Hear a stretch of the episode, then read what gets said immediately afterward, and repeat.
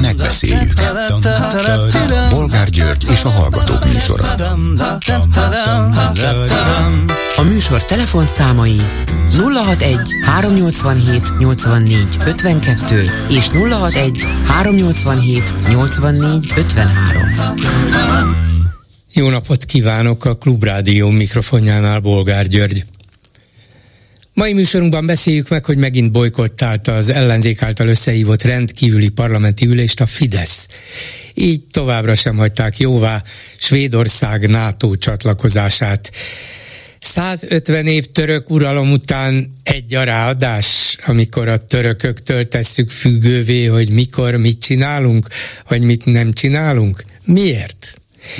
Vagy a Fidesz csak a vezér bölcs megállapítását megfogadva mutatta meg ezúttal is, nem a hab, hanem a sör az úr. Emlékeznek rá tusványosan Orbán Viktor, amikor megkérdezték az ellenzék szerepéről, akkor azt mondta, hogy olyanok, mint a hab a sörön, az ízéhez hozzáadnak valamit. Egyébként meg miért is nem járnak be a munkahelyükre a fizetésükért a fideszes képviselők? Következő témánk, hogy Orbán Viktor félkézzel letöri ugyan az inflációt, de egy hét alatt 25-27 forinttal nő az üzemanyag ára. Ha emelkedik, azért nem ő a felelős, ha csökken, ővé az érdem? Mit szólnak ezen kívül ahhoz, hogy Jusz László megkérdezte Karácsony Gergelyt Facebookon, van-e bármilyen elfogadható magyarázat arra, hogy a főpolgármestert Demeter Szilárd kultúrcár társaságában fényképezték le egy vidéki koncerten, és láthatóan mindketten jó hangulatban mosolyogtak.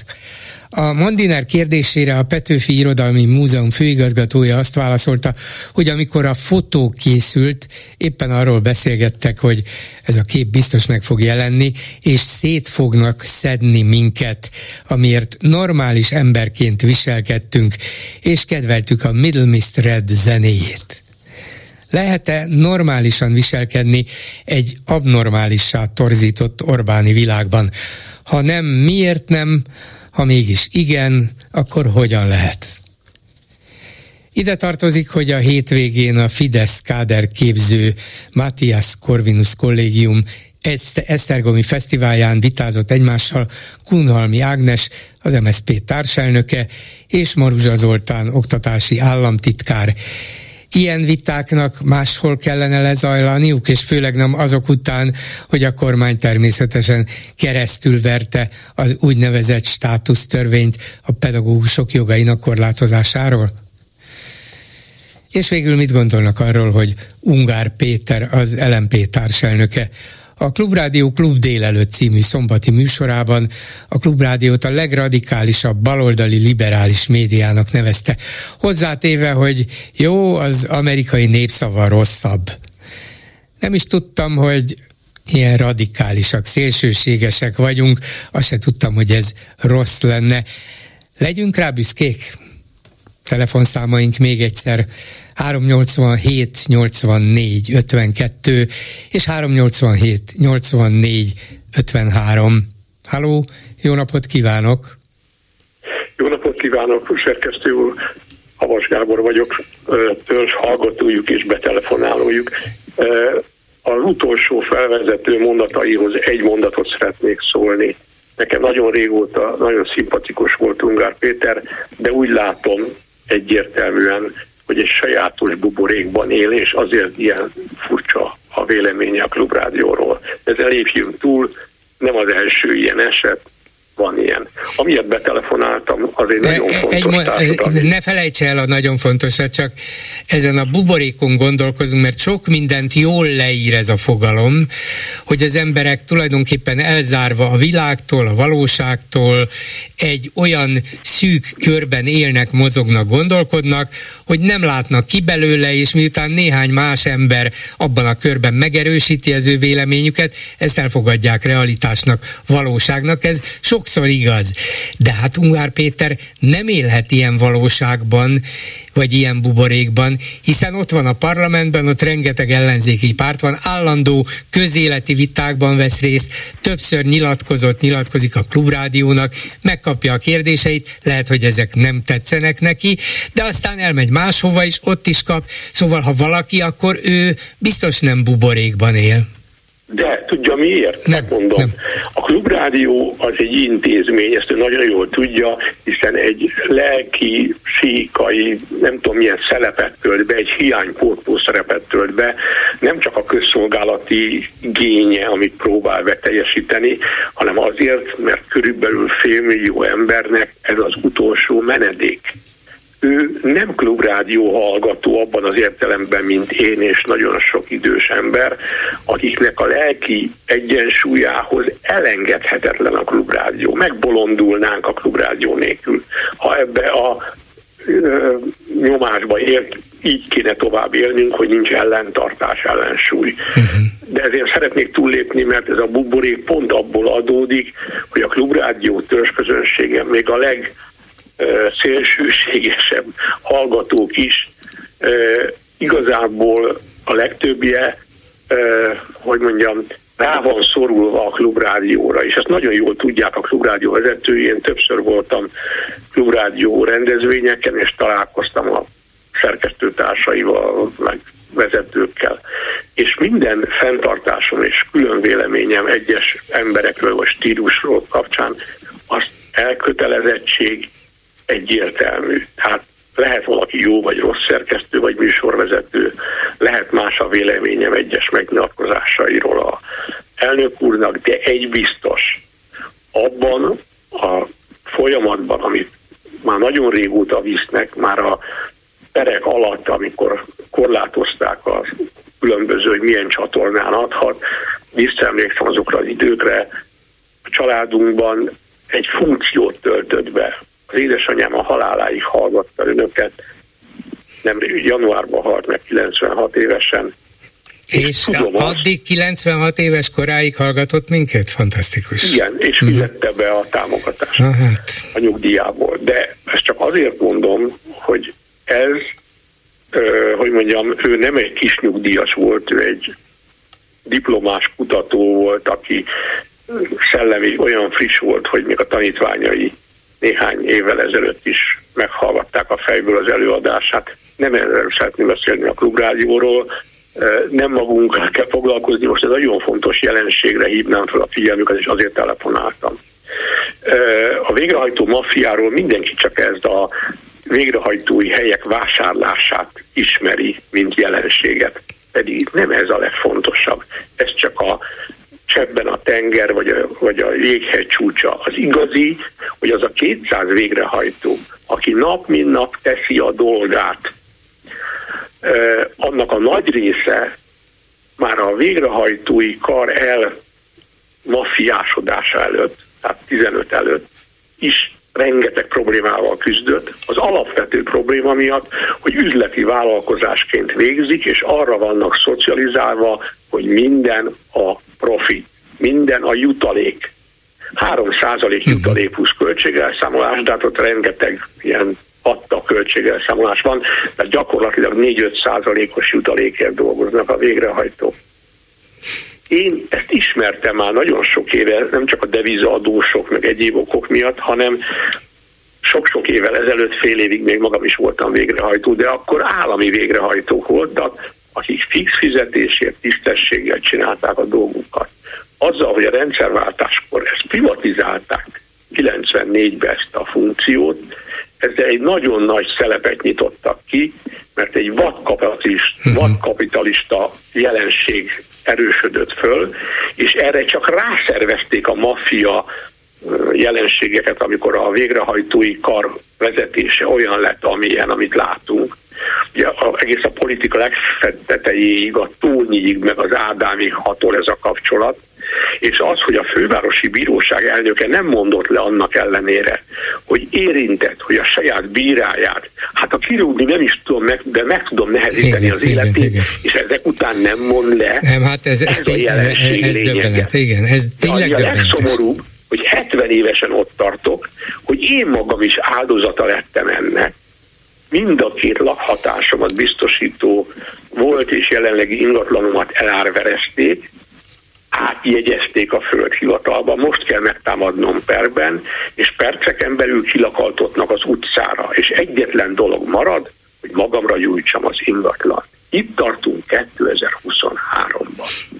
Hát ez önmagában tragikus, és hát biztos, hogy a dolog bonyolult, nem mondható el egy-két mondatban, de mégis hogy juthatott ilyen helyzetbe?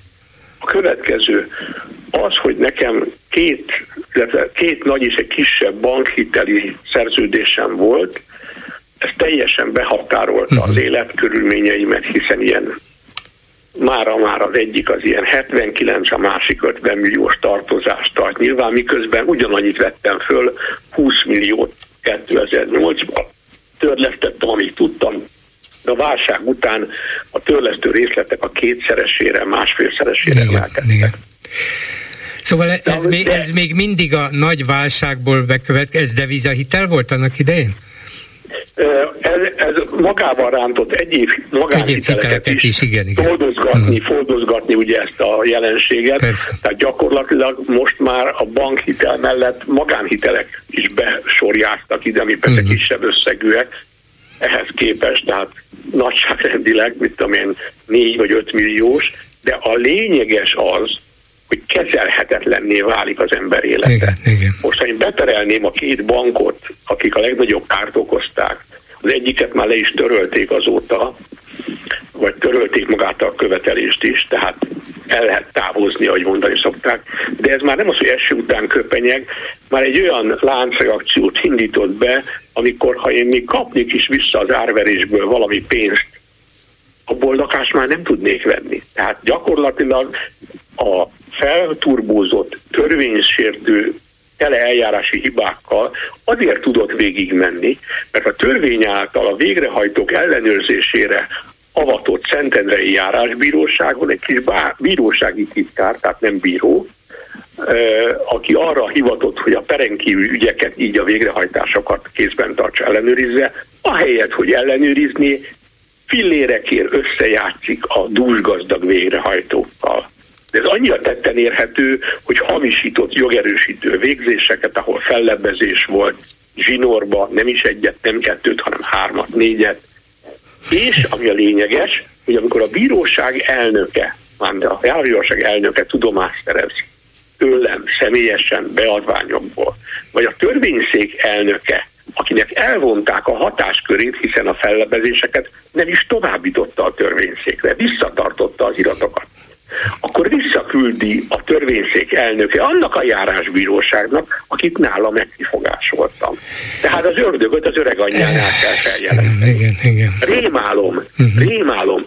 Azt küldték az ügyvéd barátaim tanácsként, hogy forduljak a nyilvánossághoz. Ez jelen esetben ön. Hát igen, és vakarom csak a fejemet, hogy mit lehet egy ilyen ügyben csinálni, merre lehet tovább menni. És hogyan? Hát nyilvánosság sok mindenre jó, de hogy egy-egy ilyen konkrét ügyet meg tud-e oldani ráadásul akkor, amikor... Annyira halmozott törvénysértések igen, vannak igen. benne, hiszen jogászként 40 év alatt csak azt sem tudom, hogy nem... hogy lehet elkezdeni. Ja, hogy még jogász is és ráadásul. 30 évig gyakorló jogászként Jézus tanácsos voltam. Most nyugdíjas vagyok, és az, hogy a saját aktív ügyvédbarátaim azt tanácsolják, hogy már mindent kimerítettem jogi lehetőséget, itt már két dolog marad.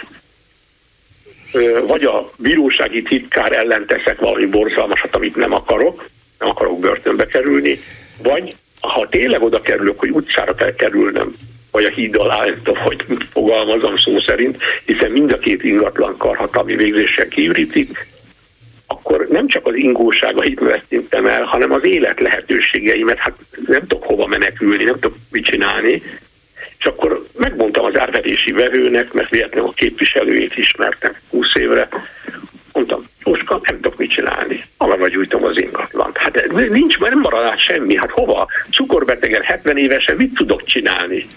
Semmi esélyem sincs arra, hogy túléljem. Egy éjszakát nem tudok túlélni, nem hogy heteket, hónapokat. És akkor hónapok múlva visszakapok néhány milliót az elszámolásban a végrehajtótól, a kifizette a végrehajtás kérőket a csökkentett árverési értéken, mert nem a valós értéken adják el, azért ezt ugye nem kell magyaráznom, hanem 20-30 millióval olcsóbban.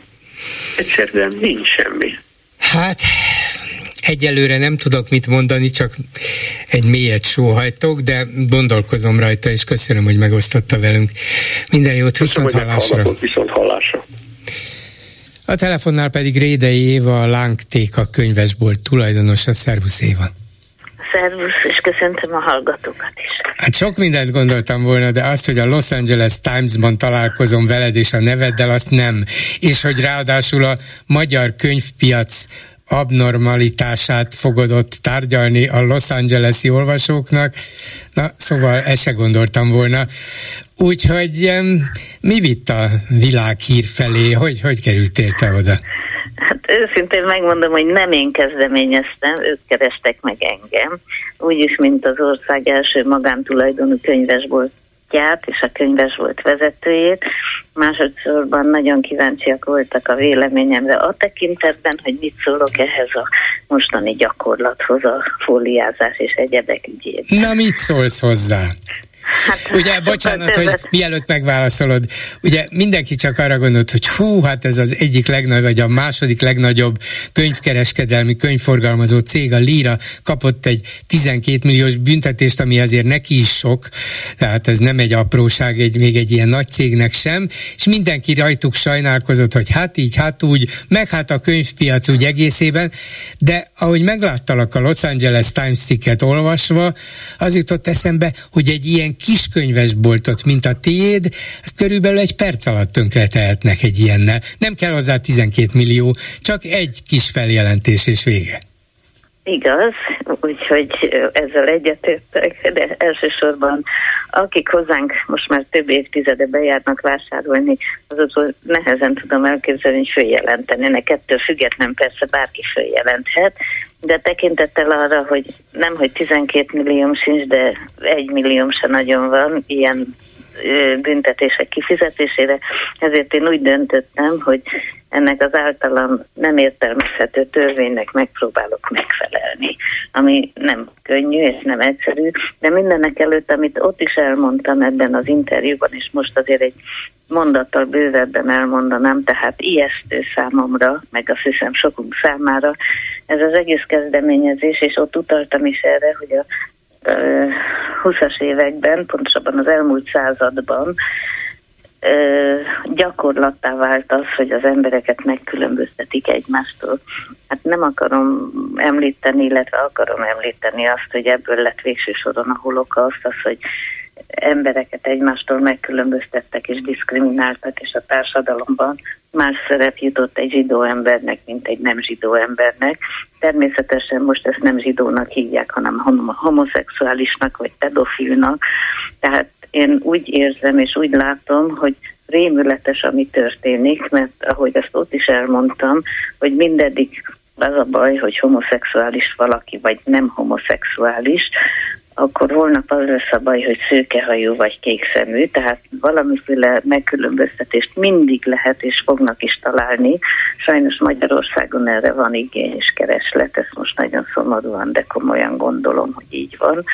És nem tudok ellene tenni, tehát énnek is 27 négyzetméteres könyvesboltomba csak azt tudom tenni, hogy megpróbálok ezeknek az általam bornírtnak gondolt törvénynek és törvényeknek megfelelni, mert nem szeretném becsukni az üzletemet. Na de hogy és csinálod még... ezt? Most nagyon konkrét kérdés, mert még azt sem tudom, hogy egy nagy könyvesbolt vagy egy könyvesbolti hálózat hogy csinálja, hogy fog hozzá.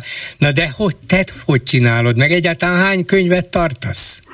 Hát elsőben nálunk az itt lévő címek, az most csak úgy körülbelül mondom, egy olyan 20-22 ezer cím van nálunk. Természetesen fogalmam nincs, hogy adott címben mennyi homoszexuális, illetve szexuális tartalom van, hiszen Ön, nem öncélú szexualitás ráadásul. Igen, tehát, tehát egész egyszerűen ez nem megvalósítható. Amiről én úgy gondolom, hogy ebbe a kategóriába beleesik, azokat most befóbiáztuk, ahogy ez a cikkben is olvasható.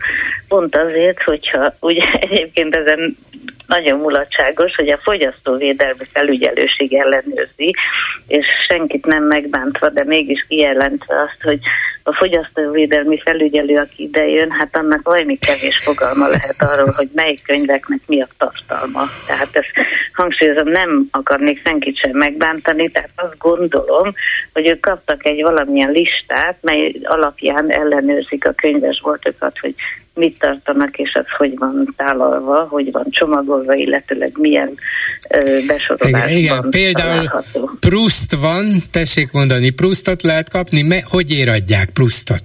Proust most éppen elfogyott, de még Na, egy, egy mondatot már... hadd mondjak, hogy igen. tulajdonképpen szerintem ez a törvény és ez az intézkedés, ez az ő szempontjukból kontraproduktív volt, miután sokkal jobban megnőtt az érdeklődés ezek iránt, a könyvek iránt, mint korábban, mert korábban a többi könyv között vagy eladtuk, vagy nem adtuk el. Most konkrétan cím szerint is keresik, hát leginkább a Meseország mindenki című kötetet, mert... Ez most egy fóliázva, egy fóliába becsomagolt mondat volt, igen? Fóliába becsomagolt mondat volt, igen, mint ahogy fóliába kellene csomagolnom, nálunk nincs most pillanatnyilag, de a Bibliát is fóliába kellene csomagolnom, de ad absurdicum egy Leonardo kötetet is fóliába kéne csomagolnom, mert hiszen minden, minden úgy a képzőművészetben, a művészetekben és az irodalomban minden kapcsolódik a szexualitáshoz, és azon belül is a homoszexualitáshoz, tehát ez nem külön választható. És azért, amit az előbb mondtam, és ezt komolyan gondolom, hogy így van, hogy rémületes az, ami elkezdődött, mert hogyha az embereket ilyen módon akarják megkülönböztetni, akkor a, bocsánat, csak mindjárt ezt leteszem a másikat, egy pillanat. Rendben. Tehát, hogyha ilyen módon akarják megkülönböztetni az embereket, akkor nem tudom, hogy ennek hol a vége, és milyen fajta üldöztetés vár azokra az emberekre, akik az általuk meghatározott kategóriába sorolhatóak. Tehát egész egyszerűen nem tudok másra gondolni, mint arra, ami borzalom megtörtént a múlt században, és nem hiszem, hogy ez dicsőségére válhat bármilyen kormányzatnak. Tehát egész a, a gyűlölet Nem is maga, dicsőséget akarnak. Maga. Nem is, nem is dicsőséget akarnak, csak hatalmat. Hát hatalmuk az van, ennélkül is van. Tehát nem hiszem el, nem hiszem el, hogy, hogy jó érzésű emberek erre, hogy úgy mondjam, vevők lennének. Én azt gondolom, hogy az embereknek, és különösen Magyarországon a vidéki lakosságnak, és nem lebecsülve a vidéki lakosságot, egy nagyon nagy része kevésbé tájékozott, és ha tájékozódik, akkor is nem a úgynevezett liberális oldalon tájékozódik, hanem az általuk köztelevíziónak nevezett médiából, vagy az általuk működtetett újságokból, és ott ezeket a dolgokat látja leírva, vagy megjelenítve, és akkor azt mondja, hogy megírta az újság. Ahogy régen mondták az emberek, hogy megírta az újság, vagy láttam a tévében. Az, hogy milyen újságban, vagy milyen tévében, ez már nem hangzik el, és az ő véleményét természetesen az határozza meg, ha egyáltalán a véleménye, amit látott a tévében, vagy olvasott az újságban. És nagyon-nagyon szeretnék mindenkit kérni arra, hogyha bárkivel beszélget, akkor próbálja felvilágosítani arról, hogy micsoda veszélyek vannak. Hadd mondjam el most itt büszkén, mert én erre büszke vagyok, hogy szombaton itt járt nálunk az amerikai nagykövet. Tényleg? Mi kis üzletünkben. Én sajnos nem voltam itt, de itt járt. Szóval előre, előre nem is mondták meg, hogy jönni nem, fog, ezért nem voltál be. Óriás. Nem, semmit nem tudtam róla, uh-huh. hogy itt én nem is voltam itt, mondom, a kollega nem beszélgetett vele, meg a kísérőjével, a tolmáccsal, és, és én erre büszke vagyok, és mint köztudott, mert az amerikai elnök, vagy nem elnök, nagykövet nem titkolja a az ő saját homoszexualitását, az ilyenfajta identitását. Tehát én büszke vagyok arra, hogy egy ilyen nagyszerű ember nem attól nagyszerű, hogy homoszexuális, hanem attól nagyszerű, amiért kinevezték erre a posztra, ezt szeretném hangsúlyozni. Tehát, hogy ellátogatott hozzánk, hogy fontos volt neki, hogy megismerje ezt a kis szigetet, amit itt próbáltuk, próbáltuk. Pedig akkor még talán nem is olvashatta a Los Angeles Times-ot, ugye? Hát azt hiszem nem. Pontosan nem tudom, hogy melyik nap jelent meg. Ez a felvétel nálunk itt csütörtökön készült. Értem, értem. Úgyhogy, Na, hát, gratulálok, úgyhogy, ez egy világhírű könyvesbolt lett, az biztos. Hát, mit mondjak erre, én büszke vagyok erre, és, és nagyon örülök neki, hogy, hogy ilyen módon egy hivatkozási alap lett a lángtéka. Büszkén vállalom, hangsúlyozom, hogy, hogy az a véleményem, hogy nagyon-nagyon rossz irányba megy ez el, hogyha ez folytatódik, és akkor holnaptól a megkülönböztetés más formáját is ki fogják találni, ami egészen drámai. Azt hiszem, hogy ezzel egyetértek. Hát, természetesen igen, úgyhogy Mit mondjak erre, hogy hogyan próbált kivédeni a lehetséges támadásokat? Hát például úgy, hogy gondosan fólia, egyáltalán van fóliázógéped? Hát nincs fóliázógépem, és nem is szándékszom néhány millió érzelmi hát fóliázógépet. Mit, mit csinálsz? fóliába csomagoltuk azokat a könyveket, amiket úgy gondoltunk, hogy ebbe a kategóriába esnek.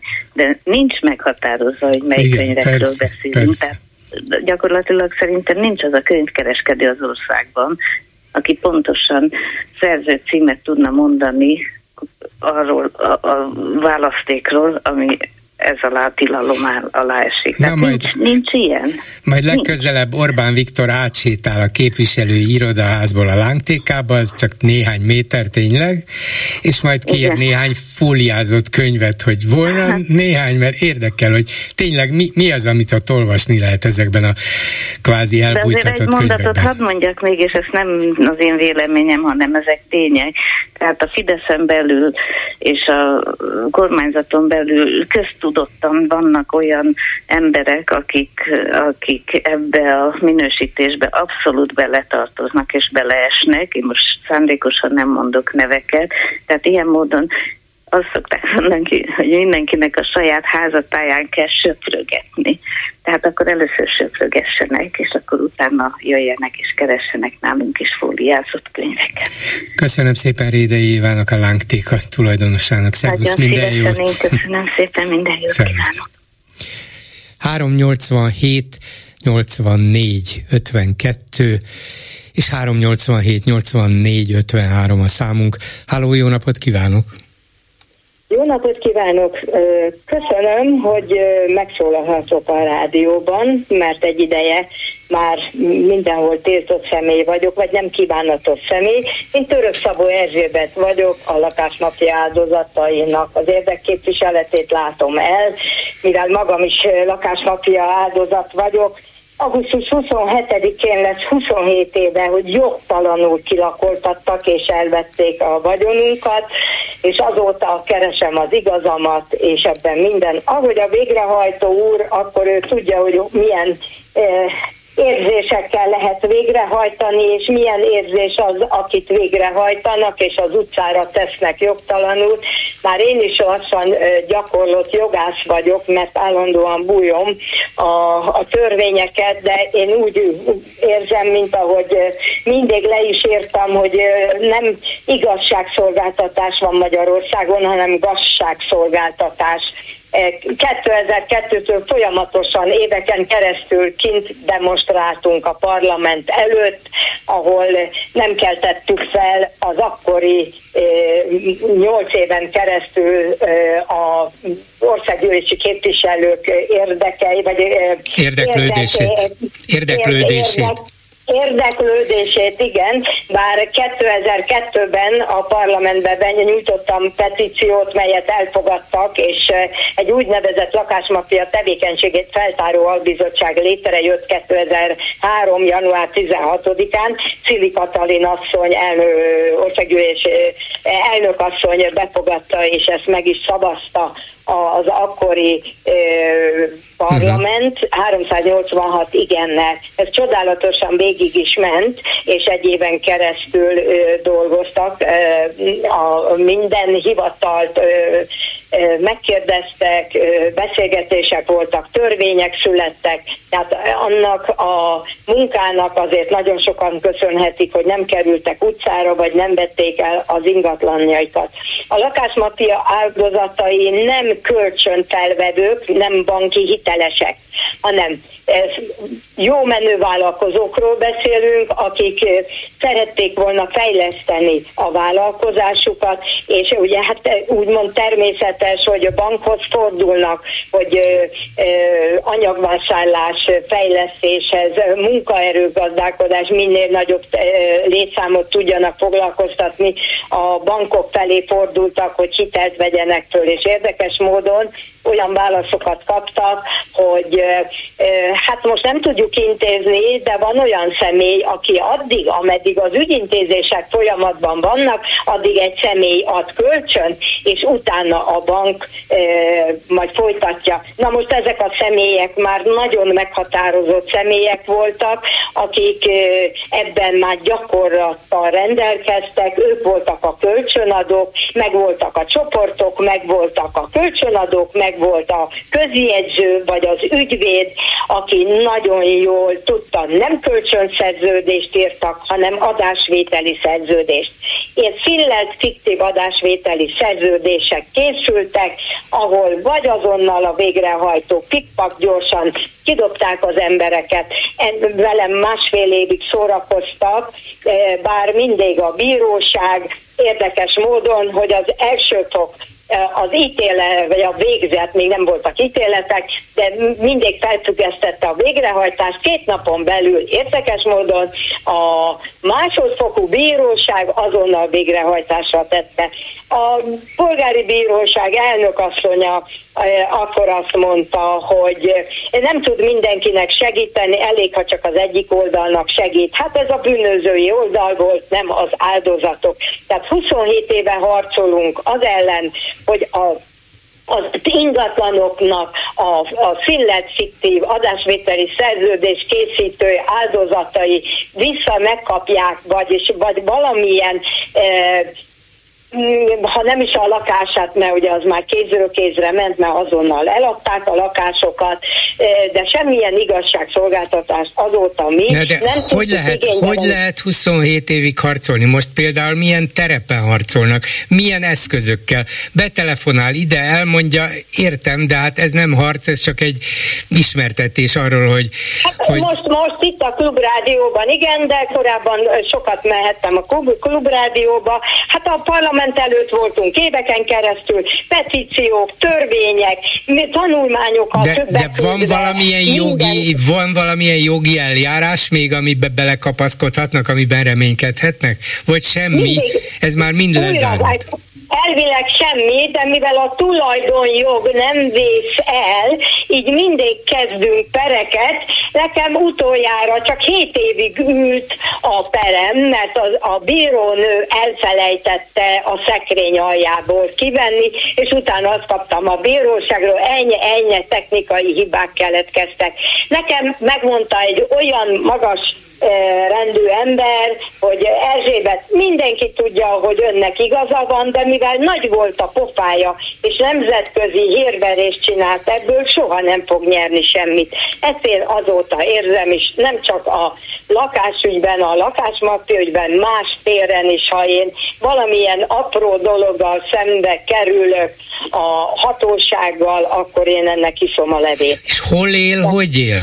Az, azok hát után, hogy a lakásmafia áldozata. Nagyon jól tudja mindenki, sokan jönnek, most is próbálnak megkeresni, bár a Facebook egy kicsit az mindig le, a Google-ról valahogy lekerülök, szájhagyomány útján próbálkoznak megtalálni. Én a nyolcadik kerületben, a Dobozi utcában, itt bérlek, mindent bérlek bérleményben élek, bérleményben használom az irodát, tehát éjjel-nappal dolgozom, hogy én mindent finanszírozni tudjak, mert én nem kapok ingyen irodát, nem kapok semmit, ingyen a fenékberúgást azt igen, bár azért is megdolgozom, hogy azt kapjak, és...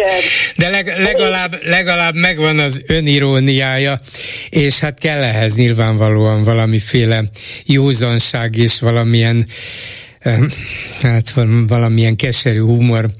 Köszönöm szépen, és jó egészséget kívánok, viszont hallásra. Háló, jó napot kívánok! Jó napot kívánok, Monastor Éva Igen, vagyok. Régen beszéltünk Igen. bolgáról, szerencsére már nincs miért, legalábbis nincs, a járvány Nincs ideg. Covid, igen. nincs Covid. A következő miatt hívtam, hallgattam a lánztékás e, tulajdonos nagyon szimpatikus hölgyel a beszélgetését, és e, igazából egy forradalmi ötletem jutott eszembe, hogy hogy lehetne megúszni minden büntetést, és minden teljesíteni, ami ugye hát nem tudjuk, hogy micsoda, éppen ezért egy kicsit nehéz. Tehát Na. azt gondoltam, hogy mi lenne akkor, hogyha minden könyvesboltba, például a Lánszékába, minden uh, könyvből, minden egyes különböző könyvből uh, egy példány be lenne fóliázva, és csak az lenne ott. Mindegy, hogy miről szól, minden be lenne szépen fóliázva, uh, és amikor a vevő úgy, úgy egyébként, mivel a fólia átlátszó, így a hátoldalon levő összefoglaló elolvasható, hogy mégis miről szól az a könyv, sőt, sokan tudják, hogy ö, mit akarnak levenni a polcról. És akkor ö, az eladott könyvet meg, ha jól tudom, nem kell befóliázni, csak azt, ami ki van téve, tehát az mindig ki van uh-huh. téve, befóliázva, és a pénztárnál pedig a fóliázatlan könyvet, bármi is legyen az, beleértve a Bibliát is, az megvásárolja fóliázatot Aha. Még a... akár miközben fizetett a pénztárnál áll bele, és nézhet, hogyha akar. És még akkor, bele is ugye? nézhet, és ha mégse tetszik neki, akkor visszaadja. Ez, hát ez már nem a könyvesbolt hibája igazán. Persze, persze, hát most mit csináljunk, hogyha meggondolta magát a vevő, ugye? Hát lehet, bár azért, hogyha egy könyvesbolt nekiáll is minden egyes kirakott könyvet befóliáz, az, az egy sokszoros munka. Mert De nyilván... azt csak egyszer kéne megcsinálni, mert minden, minden könyvtípusból csak egy lenne befóliázva, uh-huh. és azt nem adnák el, ha csak nem az utolsó példány. Igen, igen, igen. Igen, biztos, hogy ez is egy, egy módszer, jó elgondolás arra, hogy hogy lehetne túljárni a törvényhozó, a törvényalkotó eszén nem, nem tudom, én is teljesen tanácstalan vagyok, hogy mi, és, és nincsenek pontosan kidolgozva ennek a szabályai. Fogták nem is magukat, akarják. nem is akarják, nem is persze. Akarják. És az ellen fordítják éppen, aki ellen Így szeretné. van, ez, ez erre van kitalálva kizárólagosan, tehát nem arról van szó, hogy bármitől bárkit bármitől védeni akarnának, vagy nem tudom én. Ez arra van, hogy ha a lánctékát meg akarják büntetni, mert képes a klubrádióval jóba lenni, akkor, a, akkor meg is fogják büntetni. És kiteheti szegény lánctékás eladó a, a lelkét, akkor is meg fogják találni azt az egyet, amit pont nem olvasott el, és az, abban pont van egy homoszexuális szex jelenet, vagy meg van említve. Igen. Tehát ez egyáltalán nem szól arról, hogy, hogy mit kéne teljesíteni, arról pláne nem, hogy miért, meg arról Én ezért gondolom azt, hogy szól. lehet, hogy ezzel sokkal olcsóbban járnak, lehet, ezzel lehet. a vékonyan, vékonyan, csak úgy pici átfedéssel, kevés fóliával befóliázzák, mert a környezetszennyezésre pártolom, és akkor uh-huh. menjenek be, nézzék meg, aki meg akarja nézni, feljelenteni nem tudja. Azért gondolom nem lehet feljelenteni, mert mondjuk egy mondjuk egy Bolgár György könyvet befóliáztak. Nem, nem, nem. Ugye? Pedig hát mondjuk azt is elvileg, akkor azt hiszem, amit olvastam öntől, azt fóliázgatni kéne. Na tessék, látja? Na te, hát nem. Hát, persze, persze. Már elnézést sem akarom feljelenteni. Nem, nem, nem, de hát Isten ments, hát itt talán megnövekszik az érdeklődés, nem? Mert ráadásul, Így, ugye? Hát pontosan, igen. Reklámot akartam. És aztán a végén a könyvesbontot meg, megbüntetik annyira, mint amennyire egy évi több száz milliárdos forgalmú akkumulátorgyárat, egy környezetszennyezés vagy szabásértés igen, miatt. Igen, igen. A különbség az, hogy az akkumulátorgyár tovább működik, a könyvesbolt az nem biztos. Tehát ezért mondom, hogy nem tudom, hogy hány darab könyv lehet, hány különböző könyv lehet egy könyvesboltban, mondjuk egy láncszékában, de mondjuk azt, hogy tízezer darab. Igen, igen, hát mondjuk elég, hát ahhoz... elég kemény munka, de, de ez is hát megfontolandó. kemény munka, de egyébként megérim szerintem, mert lehet, hogy rám egy három hetük, viszont utána legalább minden be van fóliázva. Igen.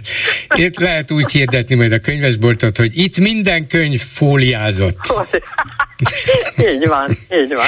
Ez az egyetlen, amivel egyébként lehet teljesíteni uh, dicső kormányunk, dicső uh, új törvényét. Úgyhogy Köszönöm szépen. Gondoltam, hogy azt megosztam önökkel. Re- remélem Covid ügyben nem kell többet beszélnünk. Hát én is nagyon remélem, mert már lassan mással foglalkozom, nem uh, immunológiával, úgyhogy Na tessék.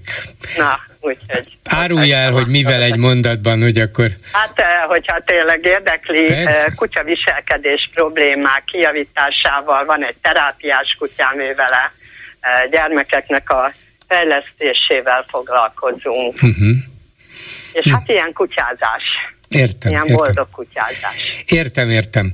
Jó, ez még ez sokkal jobb, mint hogyha valóban a, a Covid és a, annak terjedése is, hogy hogyan reagálunk hát rá. Sokkal. Ugye? Igen, igen, köszönöm, igen, köszönöm szépen, minden jót kívánok, viszont hallásra. köszönöm, viszont hallásra.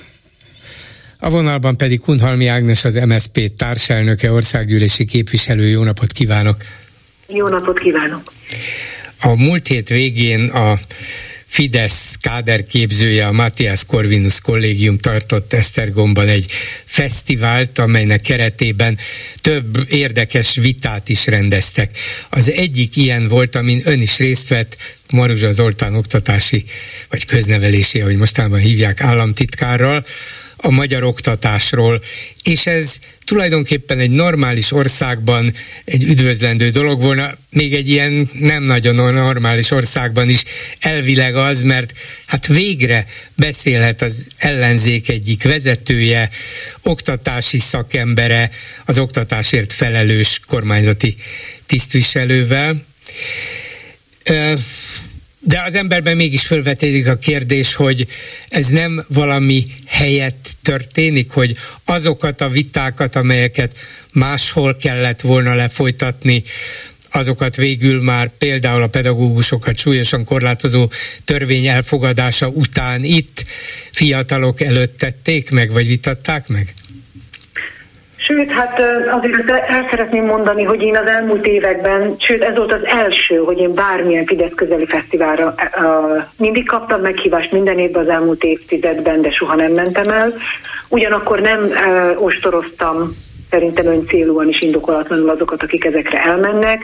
Szerintem nem teheti fel az ellenzék a kezét még egy ilyen autoriter szélső jobboldali rendszerben sem, mert akkor tulajdonképpen azt mondjuk, hogy mi tényleg semmire valók vagyunk, még vitázni se tudunk, érvelni sem tudunk. Tény az, hogy egy egy az egyenlenes vita, amikor nagyon keményen szakmai alapon kell fel készülni, akkor nem lózungokat kell mondani, meg politikai blikfangokat, hanem szét kell verni az állításaikat tényekkel. Uh, nyilvánvalóan nem helyettesíte semmit Bolgár úr. A parlamentben erről a státusztörvényről lezajlott a vita. Uh, ez még nyilván nem fogja megváltoztatni a Fidesznek a véleményét, de először úgy éreztem, hogy van mondandóm, másrészt meg ez az a valóban Fidesz keltető, és valóban most már a Fidesz maga alá gyűrte. Az egyetlen olyan hely még, ahol nem csak fideszes fiatalok vannak, akik már elfogadják a Fidesznek a pénzét, de ahogy a vita után is sokan odajöttek hozzám, és azóta is legalább 30 fiatal írt, akik ott ültek a nézőközönségben, hogy innen-onnan vidékről, ma csak a Matthias Corvinus Egyetemen van egy értelmiségi gyereknek bármi, hogyha uh-huh. tényleg ösztönzőt akar. Tehát az ellenzék oldalon nincs erőforrás, és olyan dolgokat mondtam el, amelyek, hogyha csak két ellenzéki érzelmű fiatal, aki értelmiségi pályára adja fejét, és úgy gondolom, nem megy el itthonról, hanem küzd velünk tovább ez ellen a rendszer ellen, akkor már megérte. Ez a 30-an írtak a vita óta önnek, ez elég tulajdonképpen megrendítő erejű szám, mert az ember azt gondolja, hogy jó, biztos voltak ott olyanok, akik nem értettek egyet a fidesz biztos megtapsolták önt többször is, és lehetett érezni a hangulatból, hogy azért nem olyan egyszerű a Fidesz oktatáspolitikáját védeni és amellett érvelni, úgyhogy Maruzsának talán nem lehetett annyira könnyű dolga, de hogy még utána is vegyék a fáradtságot, mondjuk 30-an, és írjanak önnek vagy ezért, vagy azért, vagy valami másért, nem tudom, meg, meg is kérdezem, hogy miért, az önmagában szerintem nagyon sokat mondó, nekem legalábbis sokat mond sokat mondó, és én nem gondoltam. Én azt hittem, hogy full fideszes fiatalok fognak velem szemben ülni. Ez tényleg az ő világuk, az ő fesztiváljuk, csak fideszes civilek vannak kint, dől a pénz hozzájuk, a, nem a kulturális hegemónia, a tudományos hegemónia kialakításában élen járnak, sőt egyre durvábban a vidéki fiatalokat, egyébként alsó középosztálybeli, sőt ipari családokból származó fiatalokat fognak ösztöndíjjal még inkább a következő években felkarolni, lehetőséget adni nekik, építve ezzel a vidéki értelmiséget nagyon keményen fideszessé az utánpótlás, tehát azért itt nagyon durván nehéz helyzetben lesz az egész hazai szociáldemokrata, liberális és mindenféle ellenzék. Akik még most odajöttek, azok elmondták, hogy a szüleik egyébként Nyíregyházán élnek, baloldaliak, ellenzékre szavaztak, nincs más lehetőségük. Én mit nagyon tetszett nekik, hogy, hogy ostoroztam a Fidesz nyilván, hogy érveket mondtam, és nem lózungokat, nem nagyon tudtam Maruzsa megvédeni az álláspontját. Ez a Mandiner tudósításából is kiderül, de még a velem velem kritikus 444 is mutatta, számadatokat vittem. Nehéz megvédeni az oktatáspolitikát, de nyilvánvalóan ö, muszáj nekünk mintát adni azoknak a fiataloknak, az utódainknak. Már én, az én évszámom is négyessel kezdődik. Ha én nem megyek oda, nem mutatom meg ezeknek a 18-22 éves fiúknak és lányoknak, hogy gyerekek, iszonyat nehéz ebben a rendszerben talpon maradni, iszonyat erős, nehéz bejönni az oroszlán barlangjába, nekem is nyelnem kell kettőt, utána is, meg előtte is, meg nagy levegőt kell venni, de itt vagyunk, és mutatom, hogy nektek is ezt a pályát igenis választátok, igenis tanuljatok jogásznak, közgazdásznak, és ne hagyjátok, hogy Orbán lebeszéljen benneteket a politikáról. Igenis lépjetek be valamelyik pártba, szervezkedjetek, a saját közegeteket ne menjetek külföldre, vagy ha kimentek, gyertek haza. Tehát muszáj az ellenzék, ahol még ott vannak az ellenzék értelmiségi fiatalok, nekik példát mutatni. És igen, össze is szedtem magam, nagyon keményen felkészültem rá, tehát, hogy meg kell mutatni, és el kell mondani értőn azt, hogy mi a filozófiai különbség is az ő oktatáspolitikájuk és a mi oktatáspolitikánk között, ami egyben társadalmi filozófia is egyben. Milyen ottani megnyilvánulások voltak, milyen ottani reakciók vagy kérdések?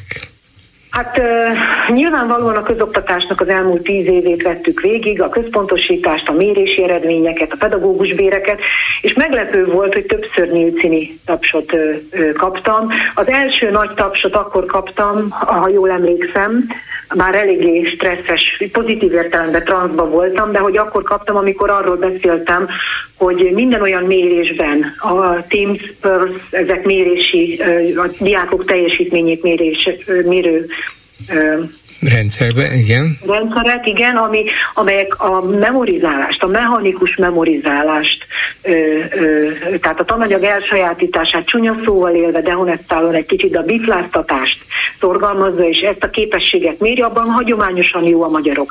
De a PISA, ami kimondottan arra ösztönözni a gyerekeket, hogy amely lexikális tudást elsajátítjátok, tudásanyagot, tananyagot, hogyan alkalmazzátok az életetekben, a munkaerőpiacon, ott le vagyunk nagyon maradva. 2009-re az MSZP kormányok felhozták az alsó harmadból a középmezőnybe Magyarországot, ami egy óriási teljesítmény volt. A szocialista kormányok a rosszul teljesítő gyerekek számát nagy mértékben tudták csökkenteni. Ezek, ezt most már azok az oktatáskutatók is elismerik, akik keményen kritizálják kritizálták egyébként az előző kormány liberális oldalról. Ez biztos, hogy egy nagyon nagy eredmény, és 2012-ben, 15-ben nagyon-nagyon durván beszakadt a gyerekek teljesítménye, onnan húzta vissza 18-ra egy picit a PISA eredményeket a kormány, és hát én szerintem őszre jönnek ki az új eredmények, ott Maruzsa Zoltán is elismerte, hogy azt várja, hogy lehet, hogy nem lesznek uh-huh. nagyon jók a PISA Hát éppen most egy, itt... egy helyi kompetencia mérés, egy magyarországi mutatta az elmúlt napokban, hogy mennyire romlottak például a szövegértési válaszok, és hogy Bizony. ugye Gulyás Gergely még odáig is ment, hogy hát ez elsősorban a főleg cigányok lakta településeken volt így, aminek van némi, hát mondjuk így etnikai némi, mellékzöngéje. És igen, némi, igen, némi, hát egyszerűen felháborító, és visszautasítom. Igen. Miért emelik ki a kormányzat legmagasabb, egyik legmagasabb pozíciójába való ember a szélsőjobbnak, meg a saját tábornak kedvező mondatot, hogy erről is a cigányság tehet. Hát ez kinek a szégyene, hanem a hát kormány Természetesen. Szégyene. Csak hát, azt, azt akartam mondani, hogy, hogy igen, a helyzet ahelyett, hogy lass, szép lassan, mert nagyon gyorsan nem alatt javulna, ahelyett fokozatosan romlik, és ezt még ők maguk is kénytelenek beismerni, hogy aztán mivel kommentálják, az egy másik kérdés. Hát ez, ez ma, bocsásson meg, de felháborító, és nem mondok ennél csonyább szót a, a kedves rádióhallgatók miatt, gondolják oda a legcsonyábbat, amit akartam, vagy gondolok most magamban, mert ha valaki a cigánykártyát előveszi ma Magyarországon, abból látszik, amikor előveszi a Fidesz ezt, hogy nagy baj van. Ezt nem lehet a Covid-dal magyarázni, ezt nem lehet semmivel. Ha csak fele annyira romlanak az eredmények, az is tragédia nem, hogy 40% egy korosztálynak nem érti azt, amit elolvas. De mit várunk bolgárunk, egy fideszes képviselő azt mondja nekem, hogy miért beszélek én itt értő olvasásról, kompetenciákról, meg modern oktatáspolitikáról. 50 éve is az ABC ugyanaz volt, meg a kétszer kettő négy is. Hát mondom, drága képviselőtársam, az, hogy az ABC-t megtanulják a gyerekek, az, hogy egyébként abból szavakat kreálnak, utána mondatokat, az nem jelenti azt, hogy érti is, ami le van odaírva, és összefüggéseket tud a mechanikus bifláztatás, a mechanikus memorizálás az önmagában nem elég. Mondom ezt úgy, aki egyébként némileg lexikális tudáspárti vagyok, de mellé muszáj olyan képességeket fejleszteni, amely valójában az egész életen át a tanulást szorgalmazza, azokat a kompetenciákat. De innen indulunk a fideszesekkel a vitában. Tehát akkor most eltetszik tudni képzelni, hogy ott a fideszesek méltatlankodtak, de Marzsa nem tudta megvédeni az álláspontját összességében milyen érzésekkel jött el, vagy állt föl erről a vitáról, hogy na, érdemes volt, azért láttam, hogy sokan tudtak nem csak követni, hanem akár egyet is érteni velem, és ebben Igen, az általam, általam nem barátságosnak feltételezett közegben egész jó teljesítmény volt. Szóval mi volt a benyomása? A benyomásom az volt, hogy egyértelműen el tudtam jutni, ami az eredeti célom is volt azokhoz a fiatalokhoz, és ki fogom tenni majd én is is a nyersanyag, tehát felvettük egyébként a videót, hogy talán másokhoz is el fog ez a vita jutni, és nyilván sok mindenről nem esett szó, amiről még készültem, hogy elmondom, de egy óra az egy óra, nyilván én voltam a meghívott vendég, de bérben, teljesítményben, központosításban, minden, ami, ami, amivel a Fidesz átalakította az elmúlt tíz évet, nincs olyan pont, pont, ahol egyébként meg tudnák védeni az álláspontjukat, és ne tudtam volna számokkal, adatokkal, kemény összefüggésekkel igazolni azt, hogy nem, hogy nem, hogy az átalakítások nem hoztak eredményt, hanem sok esetben a romlás most már letagadhatatlan, és most már önmagát generálja. Tehát a Fidesz által létrehozott oktatáspolitika generálja a problémák jelentős részét, és hát ami az alap, hogy Orbánnak ez csak hatalompolitika. Tehát ott is elmondtam, a summázat mégiscsak az, hogy a főispánok, a kormányhivatalok és a papok mellé beállították a tanárokat is, bekényszerítették a Fidesz nemzeti együttműködés autoriter rendszerének a föntartásába. Tehát erről van szó. Nem próbálja egy ilyen vitának a mondjuk tanulságai nyomán arra rávenni, hát nehéz rávenni bármire a kormány, de mégis azt előhozni újra és újra, hogy hát ha ezt meg lehetett csinálni ott, akkor meg kellene rendszeresen csinálni az állami televízióban, az állami rádióban, elvégre az közpénzen működik, úgyhogy ha meghívnak élő vitára Maruzsával, elmegyek ide is, oda is, hogy ne lehessen kitérni hát, ezen. Hát azt várhatunk, hát azt várhatjuk, bolgár úr, hogy ezek után engem meghívnak élő vitában. Még a Mandiner nagyon-nagyon korrekten azt kell, hogy mondjam, tájékoztatott, bár ott sem ö, ö, hozta már elő a központosítással az ellenérveimet a bér, amikor elmondtam, hogy a sokat szidott Brüsszeltől várják, nem szégyeli magát. Egy éjszak alatt tudnak törvénymódosítani azonnal a nemzeti hatáskörbe tartozó területet, nemzeti költségvetésből emeljék meg. Kit, ott, ott volt a második nagy taps. Tehát, hogy ez ne, nem, nem bántja, mondom itt a kedves hallgatóknak, a Fideszes jobboldali MCC-s hallgatóknak, tanároknak, meg akik a Fidesz finanszírozza értelmiségként, hogy a szuverenitás, ami ennek a rendszernek az egyik alapja, legközelebb mondom, a nemzeti alaptantervet is ott fogják megíratni, ha egy nemzeti hatáskört onnan akarnak finanszírozni, és bizony-bizony nem tudott rám Haruzsa egy mukkot sem mondani. Na de itt, itt, itt kezdődik az érvelés, tehát az ellenzéknek egyébként ilyen színvonalú, amikor lehetőséget kap bárhol, legyen az egy tranzit vagy tuspányos, akkor ezen a szinten kellene, és egyébként nem, már az MCC honlapján csak annyit írtak, hogy Kunhalmi egyetértett abban, hogy a memori, mechanikus memorizálásban nagyon jók a magyarok vagyok. De azt nem tette hozzá, hogy egyébként hozzátettem azt a többit, amit az előbb elmondtam önnek. Igen. Hát Tehát, ennek ellenére talán érdemes a mindenhol, ahol lehet követelni, hogy tessék ilyen vitákat rendezni állami tévében, állami rádióban, és Ebben akkor elmegyünk. Ebben nincs vitánk, ebben nincs vitánk. Köszönöm szépen Kunhalmi Ágnesnak, az MSZP társelnökének. Viszont hallásra. is, bolgár úr. Szép napot kívánok mindenkinek. Viszont hallásra. A hírek után is lesz mit megbeszélni. Hát nézzük, mi az, amit ma délután kínálok önöknek. Megint bolykottálta az ellenzék által összehívott rendkívüli parlamenti ülést a Fidesz, ez persze nem lep meg senkit, gondolom önöket sem, de azért mégis hogy lehet ilyen cinikus módon reagálni arra, hogy az ellenzék most már szor szeretné napirendre tűzni Svédország NATO felvételének jóváhagyását.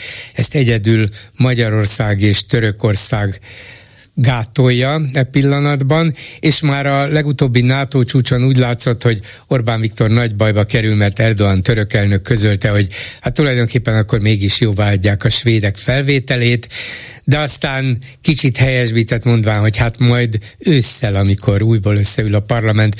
Úgyhogy néhány óráig úgy tűnt, mintha Orbán Viktor lépéskényszerbe kerülne, és meg kellene előznie török barátait, testvéreit össze kellene hivatni a, a magyar parlament rendkívüli ülését, de ez, ezt végül megúszta. Úgyhogy amikor az ellenzék most tetemre akarta hívni, hát nem sikerült, mert a Fidesz képviselők nyilván a jól végzett munka tudatában nyaralnak valahol, és nem rohannak Budapestre csak azért, hogy a svédeket, akik nem tisztelik Magyarországot, a magyar embereket és a magyar kormányt, beengedjék a NATO-ba. Mit képzelnek? Hát talán őszig, amíg ugye a török jóváhagyás meg nem születik, addig a svédek is rájönnek, hogy tisztelniük kell a magyarokat, és amikor ezt bejelentik ünnepélyesen, akkor majd a Fidesz is hajlandó lesz bemenni a parlamenti ülésre, és jóváhagyni az ő csatlakozásukat. Egyébként miért is nem mennek el a parlamenti ülésre, miközben fölveszik a fizetésüket? Miért maradnak távol a munkahelyről? Aztán 25-27 forinttal nő egy héten belül az üzemanyagára Magyarországon. Na, úgy látszik nem sikerül félkézzel törni az inflációt, pedig Orbán Viktornak nagyon erős a jobb karja. Aztán Jusz László megkérdezte Karácsony Gergelyt, van-e bármilyen elfogadható magyarázat arra, hogy együtt mutatkozott Demeter Szilárd kultúrcárral egy vidéki koncerten, és láthatóan mind a ketten jól érezték magukat, ott nevel, nevetgéltek a képen. A Mandiner megkérdezte a Petőfi Irodalmi Múzeum főigazgatóját, hogy hogy is történt ez, mire Demeter azt válaszolt, hogy amikor a fotó készült róluk, éppen arról beszélgettek, hogy le fogják őket fotózni, ez a kép meg fog jelenni, és szét fognak szedni minket, amiért normális emberként viselkedtünk, és kedveltük a Middle Mist Red zenéjét.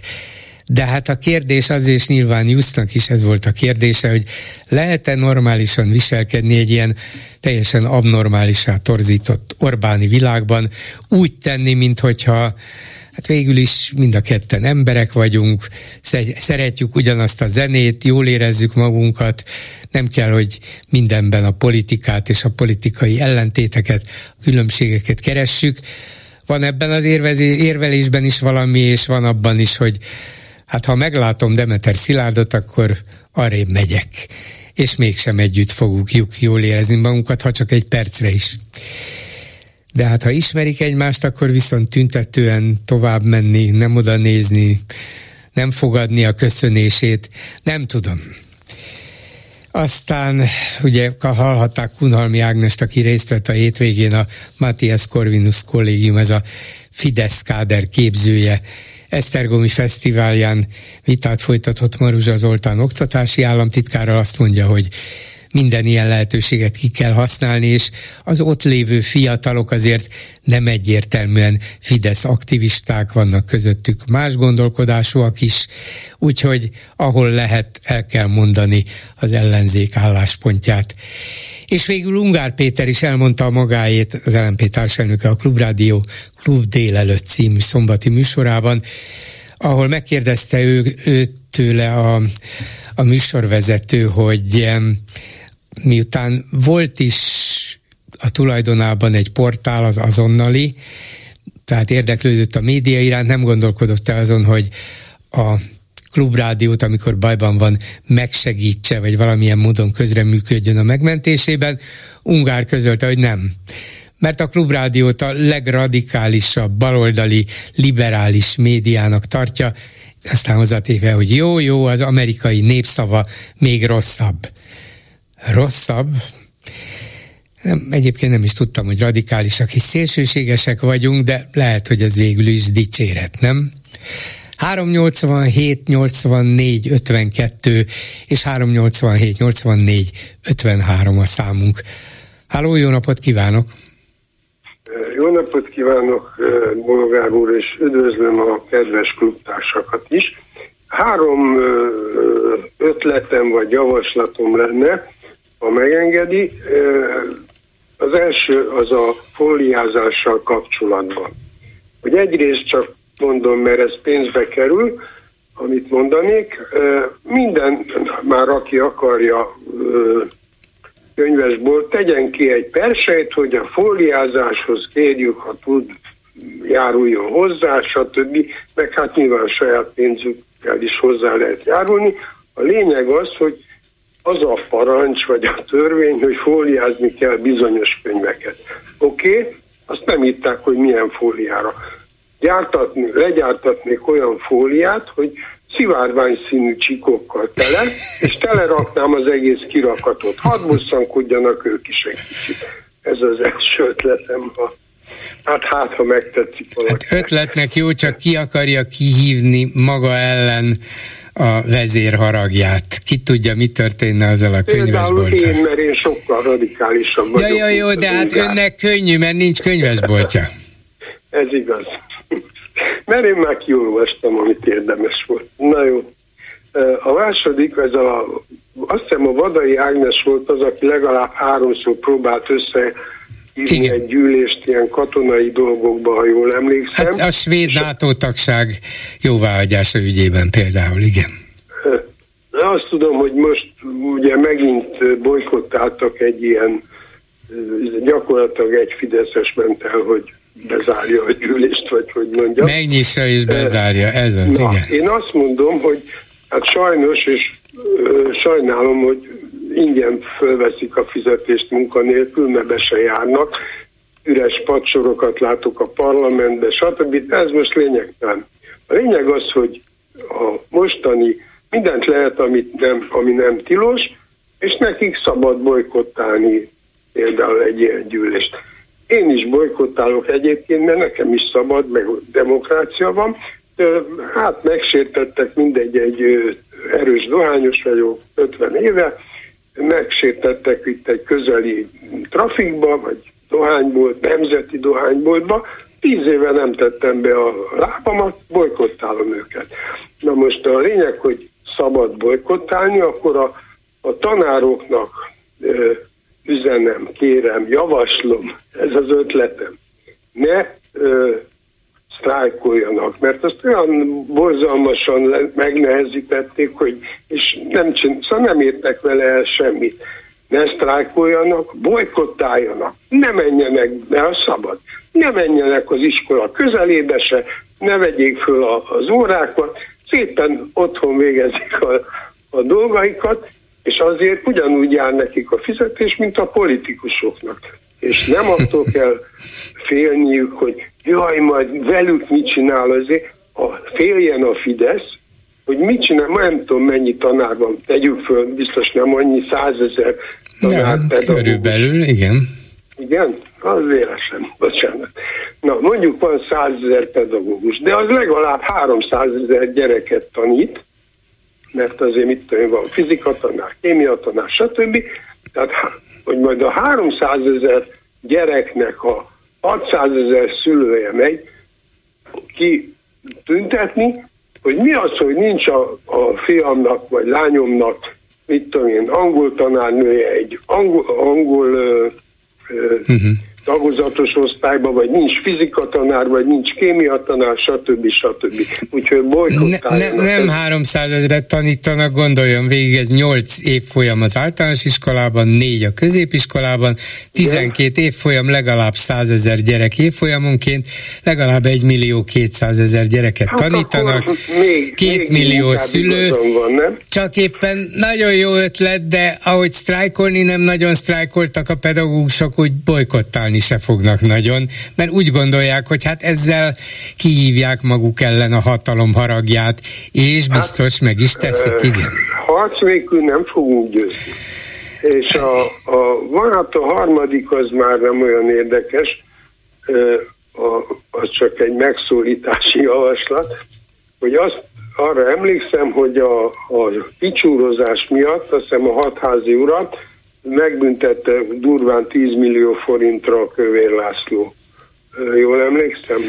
Lehet, hogy amiatt, és lehet, hogy annyival, talán a 10 millió kicsi soknak tűnik, de sok mi, több millióval. 8 fölött Le, volt lehet, biztos. lehet. Mindegy.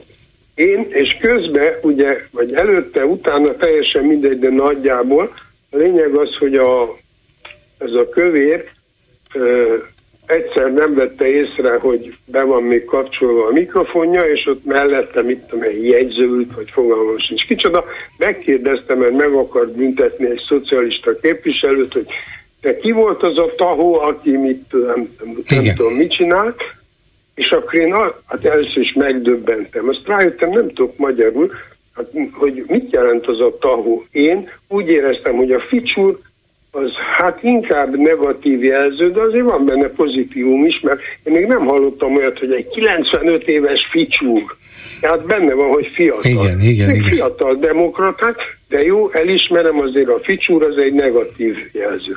De a tahó, az, az, az tahó. rosszabb, az kétszer annyi büntetést érdemel. Nem, én azt mondtam volna, hogy mert nem mindegy, hogy egy rendőr ver meg valakit, vagy egy civil ver meg egy civil. Ez Úgy is igaz. Na, a lényeg az, Akkor hogy lef- lefokoz, vár... lefokozná Kövér Lászlót? Nem, azt vártam. Azt nem, ahhoz nincs jogom, meg nem lehet. A lényeg, hogy azt vártam, hogy, hogy egy, először is bocsánatot tud kér ezért, és nem bünteti meg 10 millióra a Na, azt, vár, az, azt várhatja. Azt már várhatom, tudom. Nem, én azt vártam, hogy, hogy befizet önként 100 millió, de legyen csak 50 millió a büntesse meg magát is, mert azt mondta a hatházra, hogy hogy lehet ilyet mondani a képviselő társaira, hogy lehet őket ficsúrnak, és hogy lehet tahónak nevezni. Ez csak úgy lehet ezek után, hogy nem mondott le, mert azt is megtette volna, hogy rögtön nem mondta, hogy fú, hát ezt nem kellett volna nekem, vagy befizet mondjuk 50 milliót arányosan a tahózásra, egyiket sem tette meg ebből. Arra gondoltam, én nem tudok magyarul, én hát valamikor mérnök voltam, biztos nyelvtamból, meg irodalomból sem voltam rossz, de hát biztos rosszul tudom, hogy ez a, ez a tahó, ez, ez egy negatív jelző helyett, ahogy én képzeltem, egy pozitív jelző, tehát én úgy, és ez a javaslatom, én ezen túl minden ellenzéki képviselő helyében úgy szólítanám meg, hogy tisztelt Tahó házelnök úr. És akkor nem szólhatnak semmit, mert egy, Ezt nem büntették, tehát lehet mondani, és, és hát ez egy pozitív jelző, csak meg akartam dicsérni. Uh-huh. Ennyi. Na, Érde, érdekes próbálkozás lenne, úgyhogy a képviselők hát figyelmébe ajánlom. Hogy, hogy akkor, ha valaki megfügg... Ha mástól hallja, akkor is tetszik-e? Tessék? Ha mástól hallja kövér, akkor is tetszik-e neki ez a jelző? Hát pontosan. Hát tőle tudjuk, hogy szabad használni mindenféle hátsó büntetés vagy retorzió ellenére se. Köszönöm szépen. Aztán, jó? Viszont hallásra. Volna még még, de nem, nem érdekes. Jó, jó, jó, jó. Hát ha a, nem érdekes, akkor ne hát, is mondja. Hát nagyon érdekes, csak nem biztos, hogy röviden el tudom mondani. Akkor inkább, Az, hogy... akkor legközelebb, jó? jó Maradjon legközelebbre is. Köszönöm Igen. szépen. Viszont hallásra. Viszont hallásra. A telefonnál német Péter a Népszava főszerkesztője. Szervusz! Szervusz, jó napot Aki szintén részt vett a Matthias Corvinus Kollégium Esztergomi Fesztiváljának egyik vitájában, ami a médiáról szólt, és nem csak Csuha Ildikó az ATV főmunkatársa volt ott, hanem maga Szalai Zoltán az MCC főigazgatója, és egyben a Mandiner főszerkesztője, és Lánci Tamás a közmédia online igazgatóságának vezetője is. Úgyhogy egy olyan vita, ahol hát tulajdonképpen egyenlőek voltak a, egyenlő volt a felállás, kormányoldal, független oldal. Volt-e értelme? És milyen volt a közönség reakciója? A kezdem a végével. A közönség mondjuk megtapsolt bennünket, nagyon udvarias közönség volt, de a beszélgetés ő magában nem reagált. Tehát én arra nem tudok választ adni, hogy tetszette, vagy nem tetszett, vagy ki tetszett nekik, vagy nem, hogy egy oldalú volt-e a közönség, vagy sem, hogy válogatottan olyanok ültek ott, akik mondjuk köthetőek a kormány oldalhoz, hiszen ne felejtsük el az MCT Fesztivál, mégiscsak alapvetően a kormány oldal egyik kezdeményezése, nem hogy kormány oldal az egyik leggazdagabb alapítványnak, vagy talán a leggazdagabb alapítványnak, mert iszonyú mennyiségű pénzzel van állam által, a kormány által kitömve. E, a rendezvényettől még ez a rendezvény lehet jó és izgalmas és érdekes, e, három napon keresztül sokféle e, színes programban. Ami a, a médiát illeti, hogyha az a kérdésed, hogy a, a kérdésed másik része, hogy tulajdonképpen volt-e értelme Eh, ezt valóban az ott ülőktől kellene megkérdezni, ha engem kérdezel, már pedig engem kérdezel, az az érzésem, hogy sokra nem mentünk vele. E, tulajdonképpen eh, biztosítottuk egymást Szalai Zoltánnal, hogy hajlandóak vagyunk részt venni vita megbeszéléseken. Ezen felül egyébként szerintem egy jelentős gellert kapott az a, az általam elképzelt vita, amit mégpedig azáltal, hogy Lánci Tamás elsősorban arra fókuszált, hogy az újságírás mint olyan veszélyben van és megszűnőben van, e, a, mégpedig a a mesterséges intelligencia által. Az ő tudása szerint van Németországban már olyan lap, ahol újságírókat küldenek el, és helyettes, helyettük címeket és lideket a mesterséges intelligencia ír le, vagy ad, és hát e, mindez az óriás tech nyugati cégek jó voltából van, és ahelyett, hogy megbüntették ezeket a cégeket, most Lápi Tamást idézem, e, ki vagyunk téve annak, hogy e, tönkre menjen az újságírás, úgy, ahogy van. Én azt mondtam ott, hogy túl öreg vagyok ahhoz, hogy én ilyen, ilyen mély félelmeket tápláljak a mesterséges intelligencia irányába. Azt sem tudom, hogy ez valóban így történik-e, hogy újságírókat küldenek el. Állítólag a, a, magyar... a Bildnél van ilyen. De megtörténhet, hát természetesen lehet, és lehet emi, emiatt borongani, meg félni, meg sok mindent lehet, de hát Magyarországon mégse ez a helyzet, és ez a, ez a fő probléma.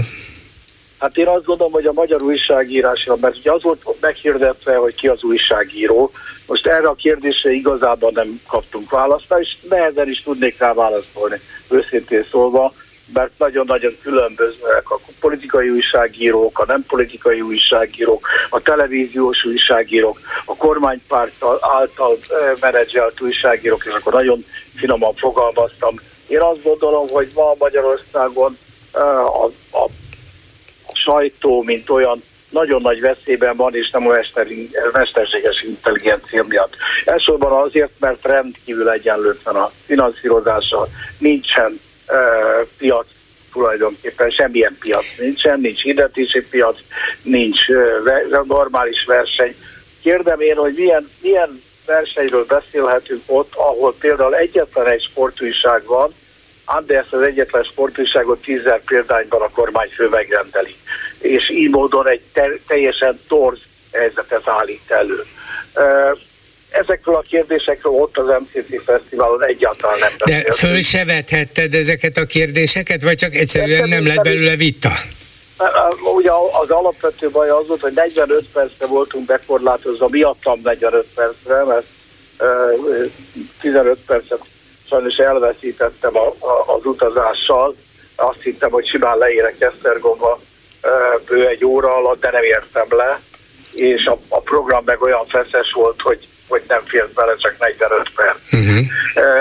ami érdekes volt, és talán vitára ingerlő, az a Láci Tamás és köztem kialakult ilyen duellum volt, Igyekszem pontosan fogalmazni, mert ő figyelmeztetett arra, hogy nehogy a népszavába olyasmit írjak, ami, amit ő nem mondott. De a lényeget próbálom elismételni, és ez mindenféleképpen engem számomra eligazító. Arról beszélt tudnék, hogy szóba került az, hogy nincsenek normális viták a két oldal között. Az ő állításuk szerint Érs Szalai Zoltán állítása szerint a baloldaliak, az ellenzékiek nem megnyerhetők semmilyen vitának, az én állításom pedig az, hogy amióta én a népszavánál dolgozom, és az elég régóta van így, egyetlen egy ö, ö, egyetlen egy ö, ö, interjút nem kaptunk kormánytól kormánytaktól. Uh-huh. És hogy semmiféle információhoz, és ezt te pontosan jól tudod, legalább annyira, mint én, hogy mennyire lehetetlen a kormánytól információkat kapni. Ők azzal kérkednek, és azt állítják, hogy az a heti kormányinfo az egy szinte példátlan tulajdonképpen Nyugat-Európában is, és, és sok helyen ők is ott odaállnak a kormánytagok és válaszolnak kérdésekre. Erről is lehetne hosszabban beszélni, de visszatérek arra, amit, amit Lánci Tamás mondott, hogy tudjuk azért nincs értelme ezeknek a vitáknak, mert akik belemegy az egyik buborékból a másiknak a buborékjába, mondom, próbálom pontosan fogalmazni, az vesztésre van ítélve, és éppen ezért ő ezt is kapcsolja. Most, hogyha ez tényleg ez a filozófia, én remélem, hogy te meg fogod tudni szólítani Lánci Tamást, úgy tudom, hogy hajlandó volt felett nem hát, Rég volt, és aztán amikor máskor is szólítani akartam, akkor mindig nem volt a válasz. Ez Szalai Zoltánra is igaz, vele egyébként soha nem, de az elmúlt hetekben, hónapokban, amióta így fölvitte az Isten a dolgát, azóta igen, még csak válaszra sem méltatott, úgyhogy ennyire, ennyire komolyan veszik a vitát. Jó, nézd, én most előhoztam ezt a e, Lánci Tamás szöveget, ami a saját fesztiváljukon hangzott el, Szerintem egy kiváló alkalom arra, hogy esetleg megpróbáljátok, hogy pontosítson engem, hogy tényleg hogy van ez a buborékokkal, és valóban az a tanácsa, hogy az egyik buborékban élő, és ezek vagyunk mi, vagy de most még nem vagyunk tulajdonképpen politikusok, de mintha politi- ha politikusok lennénk, a buborékunk az vesztésre van itt a másik buborékjában, mert ha ez így van, ahogy ő mondja, akkor nem tudom, mi lesz ebből az országból. Hát bizonyos értelemben van azért ebben igazság. Nyilván ezt, ha néha mégis sikerül egy-egy fideszest mikrofon vagy telefon végre kapnom, akkor azért a hallgatóim nem nagyon boldogok ettől, és én is kapok tőlük nem csak a nyilatkozó, hogy miért kell őket megszólaltatni. Igen, de bocsáss meg, Gyuri, hogy közbevágok. Ennek az egyik alapvető oka, hogy ugyan azt állították ezen az RTC Fesztiválon is, hogy még mindig baloldali túlsúly van jaj, jaj, a médiában, de azért mi tudjuk, hogy ez nevetséges állítás, és a hallgatói is azért vannak fölháborodva, hogy azt a kevés helyet, igen, igen. amit nekik, nekik jut, azt miért adjuk át másoknak? Ugye szám, számtalanszor elmondták neked, hogy persze, miközben persze, én milyen egyetértek veled, hogy igenis meg kell próbálni. Hát mert ti is megpróbáljátok az interjút, mert végül is meg kell kérdezni a felelősöktől, az ügyeket intézőktől, a hatalom birtokosaitól, hogy mit, miért csinálnak, és mivel indokolják, mivel magyarázzák, és mivel védik azt, ami esetleg védhetetlen. Nem attól kell megkérdezni, aki ugyanúgy gondolkodik, mint én, mert akkor hamar véget ér az egész, vagy pedig teljesen értelmetlenül bíráljuk őket. Igazunk van, lehet, hogy igazunk van, én nagyon remélem, hogy igazunk van, de hát mégsem a felelőstől, az illetékestől kérjük a választ. Igen, és hát ugye azt gondolom a, a hallgatóknak is azt meg kell érteni, hogy muszáj, hogy halljanak érveket a túloldalról, és ha nem hallanak érvet, az meg fogja őket erősíteni ha csak lózungokat hallanak, csak politikai termékeket hallanak, akkor meg fogja őket erősíteni a saját igazukban, de mi is legyünk nyitottak arra, és mint ahogy elvárnánk a másik oldalt is legyen nyitottak, hogy legyen érvek csatája. Nos, ez amit, hogyha ezt elfogadom ezt az érvet, hogy a buborékok egyik buborékból nem szabad átmenni a másik buborékba, akkor azt gondolom, hogy soha sehova nem fogunk eljutni. Ez így van. Akkor egy szörnyű világban fogunk élni. Hát részben meg is történik sajnos, úgyhogy te végeredményben úgy gondolod, hogy érdemes volt elmenni még akár háromnegyed órára is, mert egy pillanatra talán a buborékból ki lehetett nézni nem tudom, hogy kinéztem a buborékból, hogy érdemes volt elmenni, sorban, hiszen ott is azt mondtam, hogy szükség van ezekre a vitákra. Márpedig, ha nem vállaljuk a vitákat, akkor joggal mondják azt, ők azt állítják most is, hogy ők percenként most némi túlzással hívnak be ellenzéki politikusokat, például a televízióba, ugye csak arról feledkeznek meg, hogy egyrészt a választások előtt nem hívtak be, másrészt pedig az egész hírműsorukban úgy interpretálnak folyamatosan minden hírt, gondoljunk csak mostanság, ahogy Karácsony Gergelyről beszélnek a, a híreikben, hogy az önmagában is felháborító, és egyoldalú, és elfogadhatatlan. Tehát abból is azt következik, hogy semmilyen módon nem jutottak arra, hogy meghallgassák a másik véleményét. Köszönöm szépen Német Péternek, a Népszava főszerkesztőjének. Szervusz! Szia Gyuri, viszontlátásra! Háló, jó napot kívánok! Jó napot kívánok, Tibor vagyok. Hallgatom. Ja, jó. A könyvek fóliázásával kapcsolatban elhangzott egy hölgytől ötlet ebben a műsorban. Én éppen ezen gondolkoztam hasonló logikai Igen? menettel, és akkor ezért gondoltam, hogy hadd legyen alternatíva a könyvesboltoknak, hogy melyiket választják, vagy egyiket sem. Tehát az a lényeg, hogy, hogy el is hangzott már véleményekben, hogy úgy van megfogalmazva a törvény, meg a rendelet is, hogy nem lehet tudni, hogy milyen könyveket kell tulajdonképpen fóliázni, és nyugodtan mondhatja egy könyvesbolt vezetője, hogy minden könyvben megfelel azoknak a feltételeknek, amit alapján fóliázni kellene, tehát mindent be kellene fóliázni. Uh-huh. Ennek a hölgynek az ötlete azért jobb az enyémnél, mert a kockázatmentes, hát van benne egy kis kockázat, de nem annyira, mint az enyém. Viszont az én ötletem az, az inkább kontraproduktív, és a saját csapdájukba esni bele a mi az? kormányzat.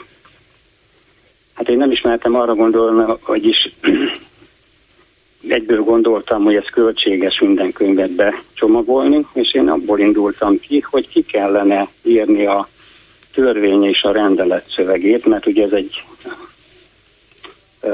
családok védelméről szóló jogszabály, ez, a 6 per paragrafus, ha jól tudom, meg akkor ennek a végrehajtásáról született már konkrétan a csomagolásról a jogszabály. Tehát ezt a jogszabály szövegét ki kellene írni az ajtóra, bejárati ajtóra, olvashatóan, és akkor alá kellene írni, hogy az itt árusított könyvek tartalma szerint mindegyik megfelelhet a tiltásnak, és akkor 18 év alatti személyek ö, ö, nek nem ajánljuk, hogy belépjen a boltba. Leragasztottuk egy leragasztottuk az ajtót, ezzel jelöltük, hogy zárt csomagolásban helyeztünk el minden könyvet. Ha ezt a lezárást, ezt a ragasztót feltépi, akkor ezzel ön sértette meg az árcsolgolást. Igen, de mondjuk ez nehezen kivitelezhető, de ráadásul, ha kvázi a 18 éven aluliakat kitiltanák a könyvesboltokba, az, az azért nagyon rossz üzenet volna. Az, mint hogyha az egész könyvszakmának a fegyverletétele volna, hogy hát jó, akkor felejtsük el a jövő nemzedékét, nem jönnek be a könyvesboltba, anyukával, apukával se, egyedül se, nem vesznek a barátaiknak, testvérüknek könyveket, ne jöjjenek, mert, mert ki tudja, hogy mivel találkoznak. Nem, akkor nem tetszett érteni, hogy... Igen? Éppen, hogy a fiatalok lázadó hangulatát alapítottam. Tehát, hogyha kinyitja az ajtót, ezzel az átcsomagolást ő törte fel. Aha. De mehet. És nyilván lázadnak a fiatalok, mi az, hogy tőlünk még meg se lehet nézni a könyveket. Értem, ez elvileg egy szellemes megoldás volna, de gyakorlatilag ugye nem arról van szó, hogy a, a könyvesboltot kell befóliázni, hanem a, a törvény ellenes vagy törvénysértő tartalmat hordozó könyvet, vagyis azonnal el fog járni valami tudom, hatóság tudom, a könyvesbolt ellen, hogy ha mit gondoltok itt? Hogy képzelitek ez, ez, ezt?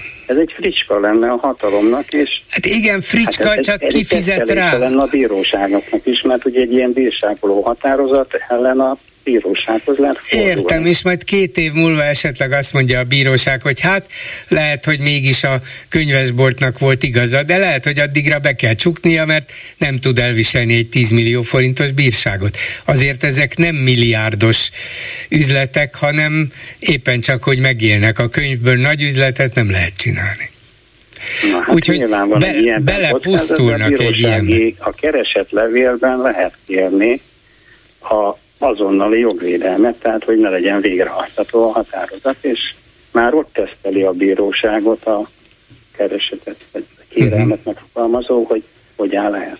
Ha már felfüggeszti a határozat végrehajtását, akkor már, akkor már nincs kockázat. Nézze, mondom, lehetünk mi nagyon szellemesek és okosak, hogy kitalálunk egy-egy ötletet, csak éppen a más bőrére, a könyvesek bőrére, a könyvesbolt, a kereskedő, a kiadó és a többi bőrére, próbált ki ezt, próbált ki azt, milyen szellemes, milyen jó fricska, majd akkor még a végén meg is nyered a bíróságon, vagy nem. És addig mi Jó, történik? Hát, ugye? Ez csak ötlet, ez csak ötlet. Értem, értem. Nem.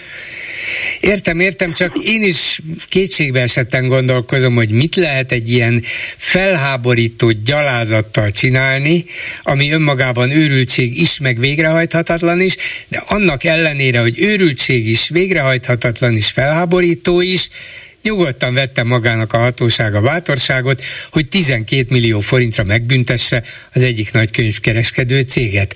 Hát ha ezt meg lehet csinálni, akkor egyszer meg lehet csinálni holnap is, holnap után is, és holnap után már csak egy könyvkereskedő cég marad a, a placon, és utána lehet szaladni bírósághoz, csak éppen elvesztette az illető a munkáját, a keresetét, a hivatását, és így tovább, és még az olvasó is elvesztett egy csomó helyet, ahol könyvhez juthatott volna. Hát nagyon hasonlít a Rákosi Mátyási rendszer. Még ezt is kimondhatjuk, akár, jó, nem, én mindig hajlamos vagyok azt mondani, hogy ne, idáig nem menjünk el. Nem ja, visz... csak egy, egy moment, ebben a momentumban, tehát abban egy, a vonásában, hogy abszolút hogy bizonytalanságban van. Igen. most éppen a könyvesboltok, mert úgy lehet ezt a jogszabályt értelmezni, ahogy ők akarják. Persze. Ez így van, így van. Tehát az a rendszer, én nem a minden vonására mondom a hasonlóságot, uh-huh. de egy lényegi vonásában nagyon hasonló. Vannak még ilyen vonások, amikben hasonlít, egyetértek önnel. Csak... Bolgáról én, én nem vagyok író, de én javasolnám önnek, hogy legyen már pontokba, mondjuk Rákosi Mátyás, meg egyéb beszédek, és Orbán Viktor beszédeit össze hasonlítani. Ajaj, és kimutatni a hasonlóságot. Mert Orbán Viktor beszédeit nagyon szerettem, na de most Rákosiét is olvassam el. Hát igen, hát igen. Köszönöm szépen, viszont hallásra. Köszönöm, viszont hallásra. Háló, jó napot kívánok! Halló, én vagyok? Igen, tessék parancsolni. Jó napot kívánok, én a bolykothoz szeretnék hozzászólni. Lehet, hogy egy icipicit másképp fogtam föl a törvényi szabályozásból indultam ki, vagy szeretnék kiindulni, hogy az, hogy a képviselői javaslat egyáltalán beindulhasson, és hogy, hogy teljesüljön az, hogy rendkívüli, rendkívüli ülése legyen a parlamentnek, azt nagyon szigorú feltételekhez szabja a törvényi szabályozás, ha jól tudom. Tehát elég sok ember képviselőnek Igen. össze kell fognia, és meg kell jeleníteni a közös akaratát ahhoz, hogy meg lehessen szervezni ezt a rendkívüli Igen ülés, igaz? Így van. Na, ehhez képest van az, hogy a Fidesz, mint kétharmados többség, egy le vagytok gondolva, felkiáltással kihúzzák magukat a történetből. Ez annyira aránytalan, mint ahogy minden, ami, amihez hozzányúlnak. Egyszerűen azt gondolom, hogy itt valakinek végig kellene gondolni, hogy ez a törvényi szabályozás, ez egy alapvetően nem törvény tisztelő, nem, a törvény, nem törvények logikájából eredő, gyakorlatilag egy anarchista jellegű törvényalkalmazás, amit csak a kétharmadok birtokában azzal való visszaélve valósítanak meg. De hát És miután ez a háznak a szabálya, ezt ők úgy csűrik, csavarják, alakítják, hát, ahogy neki tetszik. csavarás klasszikus esete, de pontosan, hogyha valaki törvénytisztelő módon szerkeszt meg egy jogszabályt, akkor ezt nem engedi meg magának, csak akkor, hogyha ilyen hajlamokkal rendelkezik, mint a mostani uralkodó osztály, a ruling class. Igen. De ez nem annyira klassz, legalábbis én nem tudom annyira értékelni, és azt szeretném mondani, hogy tulajdonképpen minden momentumukban, minden megnyilvánulásukban ezt lehet észrevenni, és ezt fájlalom, hogy ezt nem, nem tudjuk eléggé hangsúlyozni. Elsősorban most arra szeretném fölhívni a figyelmet, hogy az a az adózással kapcsolatosan egyszerűen egy akkora adóhalmaz ö, alakult ki, amit, a, amit ránk zúdította ez a Fideszes törvényhozás, hogy nem látszunk ki belőle, és nem látom azt az ellenzéki vagy bármilyen ö, politikai szereplők, vagy bárki részéről megnyilvánuló akaratot, hogy ezt az emberek számára nyilvánvalóvá tegyék, hogy itt nem 27 százalék az áfa, már réges, régen nem. Mert ha csak a sima árunkat veszem, akkor ott a 27 százalékra rájön 4 százalék ez a ez az ilyen adó, ez a... Hát ez az élelmiszerkereskedő cégekre. Élelmiszerkereskedőket sújtó, ilyen pofátlan... Igen, egy ilyen uh, extra adó. extra adó, vagy a pofátlansági adó, hogy, hogy ők akkora extra jövedelmekre tesznek szert, hogy hú, hú de, de amellett ugye, ha csak azt nézem, hogy a jövedéki adókat terhet termékek köre mekkora. Egyszerűen nem láttam mostanában olyan számlát, ahol pontosan le lenne vezetve, hogy ez az ár, a kiinduló ár, erre ennyi áfa, ennyi ilyen és ilyen adó telepedett rá. Nincs, nem egyszerűen akkora homály van bennem ebben a kérdésben, és szerintem az emberek többsége is azt hiszem, hogy elég erősen meg van vezetve ebben az ügyben, azt gondolom, hogy ez ezt, ezt egyszerűen valakinek föl kéne vállalni. De nem, nem csak valakinek, mondja, sokan mondják az ellenzéki politikusok, meg szakértők de közül. nem elég világosan. Hát, Tessék példákon végigvenni. Tessék elővenni egy aldis számlát, vagy akármilyen számlát, és azt mondani, hogy itt van ez a tej, ebből ez, ez és ez, ennyi. Ez De az Aldi számlából nem lehet milyen megmondani. Milyen adóterheket hurcol magával az az áru, ami mit tudom én elindult százzal, és kiderül, hogy mit tudom én, hol áll meg 150 körül áll Igen, de, de igaza van, csak mégse lehet ezt megcsinálni, mert az Aldi számlából nem lehet kimutatni, ott megkapja Na, az ember hát, a végét. Jó, akkor ne az Aldi számlából, de hát az életünkből, hát minden mozzanatában számlákat kapunk, amik, amik, amik homályban maradnak előttünk. Hát azért ez, ez, hogy is mondjam, innen is látszik, hogy a, a fogyasztóvédelem az mint olyan nem működik ebben az országban. Mert, mert nincs olyan demokrácia, Európában nincsen olyan ország, ahol ezt megengedné bárki is. Hát Úgyhogy én nem ezt rettenetesen fontosnak tartom, lehet, hogy nagyon szürke dolog, lehet, hogy unják az emberek, de hát az életüket is unják azzal, hogy egyszerűen kiszívják az életerőt az emberből, abból, hogy a meglévő jövedelmének a rendkívül nagy részét ilyen láthatatlan kis igen, hát ezek nehezen megmagyarázható dolgok, a kormány pedig azt az egyszerű üzenetet közvetíti, hogy kérem szépen mi megvédünk benneteket, hiszen olcsóbban adjuk a gázt, meg a villamos áramot, Igen, mint amennyire... A, a, a, a, megvédenek attól, hogy túl éltságosan tudjuk élvezni az életet, mert mindent elszívnak előttünk.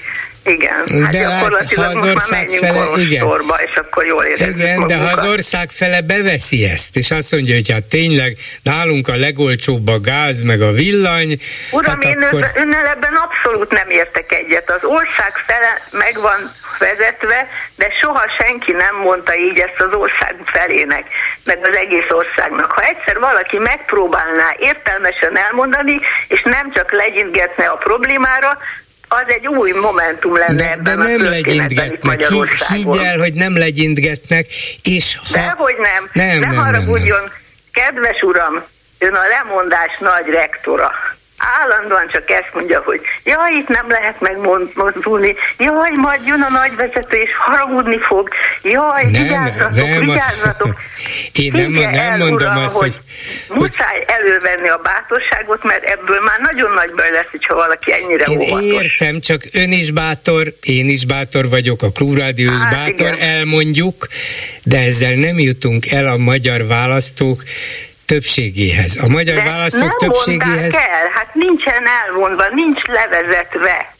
Könyörgöm, azt mondom, hogy nincsen De hát hogy ne volna, előtt megmutatva. Hogy ne volna Essék. például az energia árak képzése ügyében Holoda Attila itt a Klubrádióban százszor elmondta, bonyolult, nem könnyen magyarázható, nem könnyen érthető, tehát nem fognak az emberek az utcára vonulni, mert különben is azt kapják, és ez egyszerűen érthető, hogy mi fizetjük a legkevesebbet a gázért és a villanyért. Miért mész te az utcára? Azt akarod, hogy Jó. drágább legyen? Erre mondhatok valamit? Tehát, hogy nem? Lehet, hogy csak műfaj kérdése. Lehet. Tényleg egy ilyen, ilyen szikár tudományos levezetéshez nem sok, nem fülik a foga az embereknek. De meg kell találni azt a beszédmódot, közvetlen elérését az embereknek, és van. A Hofi ott volt. Egy csomó ember van, aki tud így bele az ember szájába beszélni. És azoknak el kellene mondani, hogy hát ez a te életed, nézd meg, mit tesznek vele. Tehát ezek az Igen. emberek valahogy nem hisznek magukba, vagy lehet, nem lehet. látják ebben a, ebben a lehetőséget, és ebben azt gondolom, hogy nem szabadna Jó, ez az ember őket, nem lépett még ez a színre. nagyon fontos kérdés. Igen, igaza van, ez az ember még nem lépett színre, várjuk, tényleg jó volna, ha valaki hatásosan, értelmesen, Na, akkor könnyen... ezúton felhívom az illető figyelmét, hogy aktivizálja már magát, ezt nagyon várjuk. Jó, jó, rendben, továbbadtam. Köszönöm szépen. Jó, köszönöm, viszont, viszont hallásra. És mit írnak a Facebook kommentelők, Lőrinc Saba? Szia Gyuri, köszöntöm a hallgatókat. Rögtön az első komment érdekesnek tűnt, már csak a fóliázással kapcsolatban. 80 évvel ezelőtt az elfajzott műveket idézőjelben készült Hitler eltörölni a föld színéről. Tudjuk, hova vezetett. Most megint itt tartunk. Hát nem itt, mert nem égetnek könyveket, nálunk csak daráltak, és most fóliáznak, de hát sajnos tulajdonképpen a módszertől függetlenül a szándék ugyanaz, hogy az állam, a hatalom mondja meg, hogy mit szabad és mit nem, és persze vannak határok minden normális demokratikus társadalomban is, de ezek biztos, hogy nem azok a határok, amelyeket így kell meghúzni, ráadásul ilyen szigorúan és fóliázva. Aztán ennek a gyakorlati oldalát világítja meg egy könyvnagykerben dolgozó kommentelő. Nem mondom, mekkora munka, energia és pénz lenne minden könyvet befóliázni. Ráadásul most emelték a csomagfóliga anyagokra, csomagoló anyagokra kivetett adómértékét. Egyszerűbb lesz egy kis családi boltnak nem árulni olyan könyveket, kevesebb lesz a veszteség a kieső forgalom miatt, mint ezzel a nagy munkával. Hát igen, valószínűleg így van, mert lehetnek olyan bátor könyvesboltosok és tulajdonosok, akik azt mondják, jó, én vállalom ezt a kockázatot, befóliázok száz könyvet, ki is fogom rakni, nem félek, és majd a vevőim is tudni fogják, hogy ha ezt keresik, akkor hol találják, segítek nekik, de, de hogy mindent befóliázni, az rettenetes munka, sok pénz, és még el is riasztja a vevőt, aki nem foglalkozik ezzel, nem feltétlenül akar olyan könyvet, hanem a nem befóliázottat keresi, de azt se nyithatja ki. Szóval nem, nem ért, értem én, hogy mindenki kétségbe esetten keresi a választ erre az idióta és felháborító utal, vagy intézkedésre, hogy hogyan lehetne mégis a szabadságot visszahozni, de egyelőre nem tudjuk. Ettől részben eltérve egy gondolat. Tahózásért le kellett volna fokozni kövért. Házmesterről kisfröccse. Tovább menve a gondolaton, hazánk életterében uralkodóvá vált a kakuk.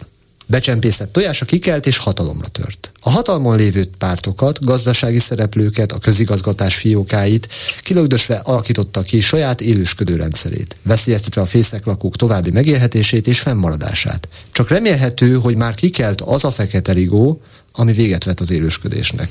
Hmm, biológiai kisokos. Ugyanezen a gondolaton ment tovább egy másik kommentelő.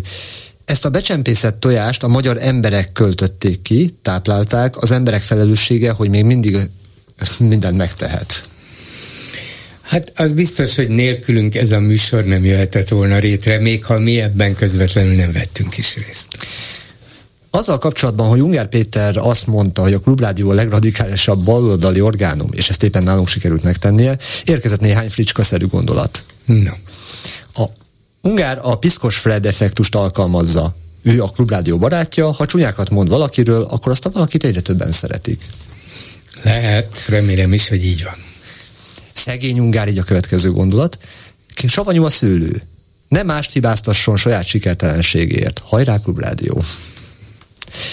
Holnaptól nem lesz nő a kormányban, jelent meg egy hír nálunk. Novák Katalin elbúcsúzott Varga Judittól. A rossz nyelvek szerint egyébként ő volt a legférfiasabb tagja a kormánynak.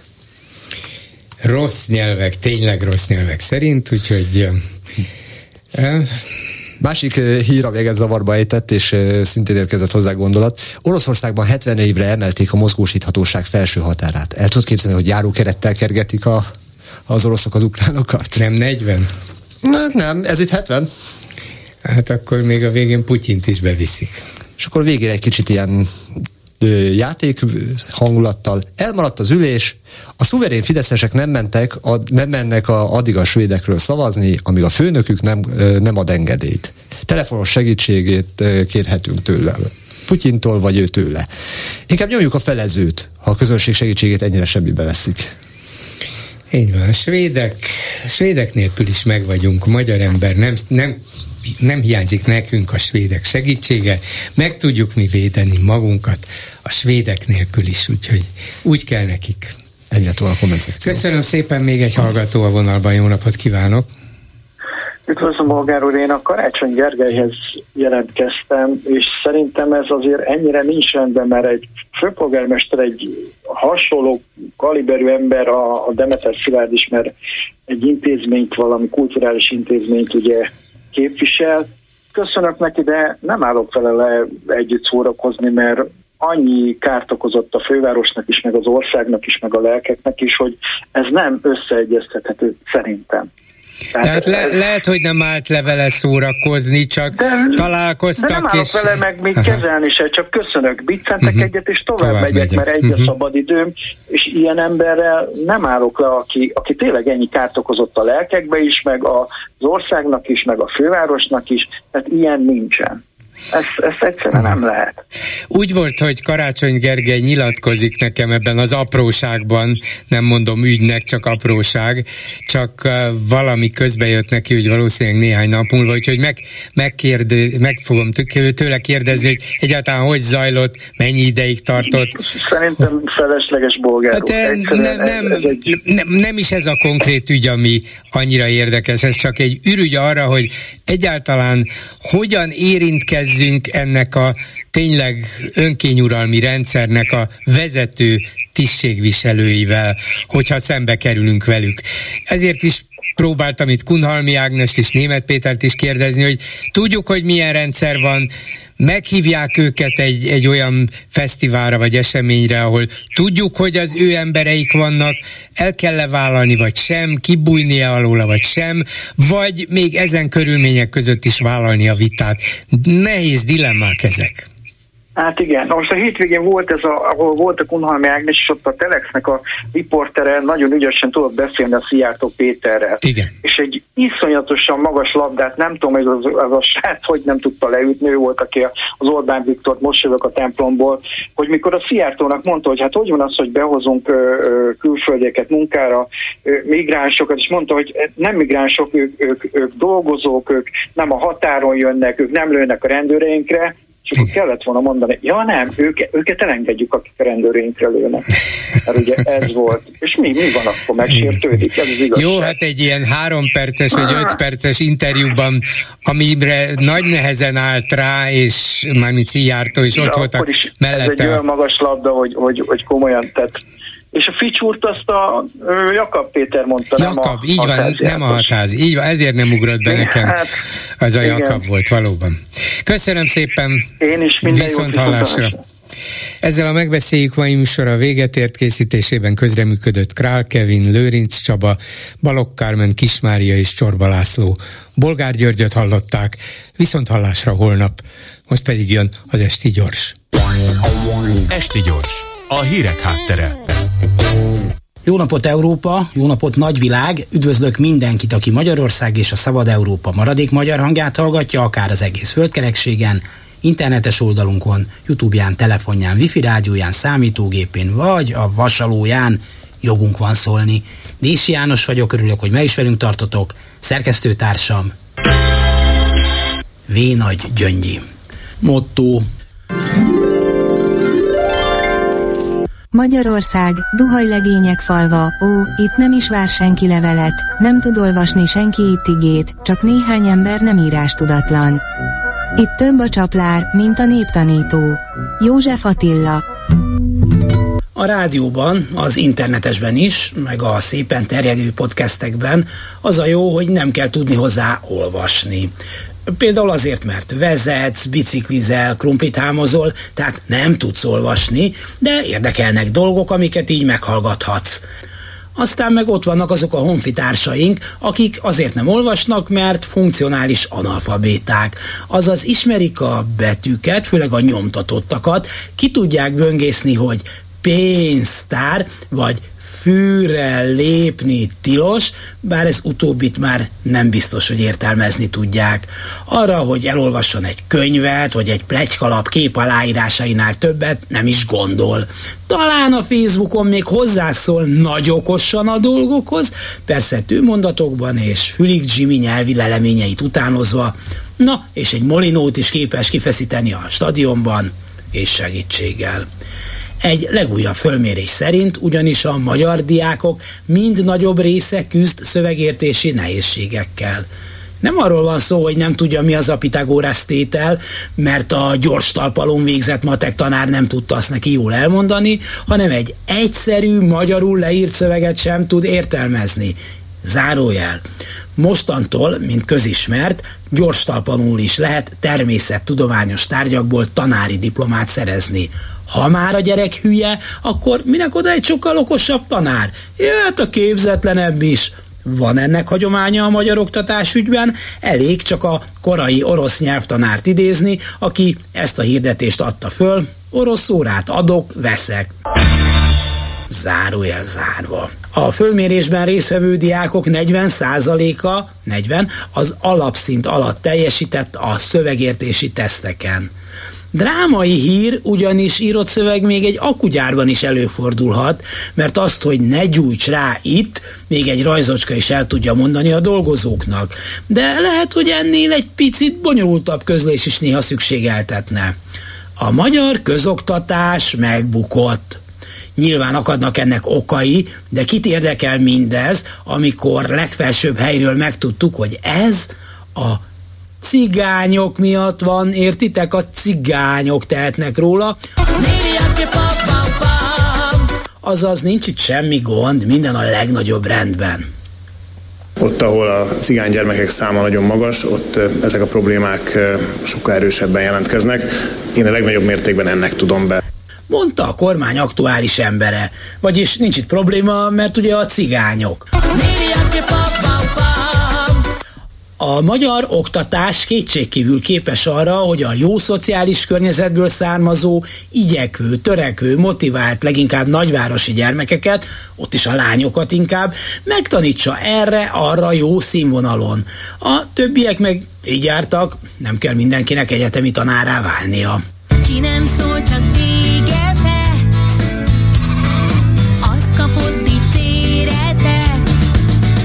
Kétségtelen egy egyre inkább gyűlölködésre uszított társadalomban simán lehet ilyesmit mondani, mert tényleg vonja meg a vállát a polgár, és arra gondol, hogy semmi gond, mi nem vagyunk cigányok, tehát biztosan tudnánk írni, olvasni, ha akarnánk. Ha úgy van, ahogy ez a miniszter mondta, és persze nyilván úgy van, akkor itt kellene sorakozni a programoknak, miként lehet fölzárkóztatni a lemaradottakat, különösen akkor, ha jól körülírható szociális csoportba tartoznak. Ehelyett éppen a fölzárkóztató programok, tanodák, civil szervezetek szétverése folyik. Ja, és 40 százalék? Hm. Azért ebbe bele kell, hogy essenek nem cigányok is nagy számmal, a lényeg, hogy a migránsok a melegek után van ám új ellenség, a cigány, aki lerontja a statisztikáinkat. A diktatúra békés hétköznapjai ezek. Esti gyors, a hírek háttere.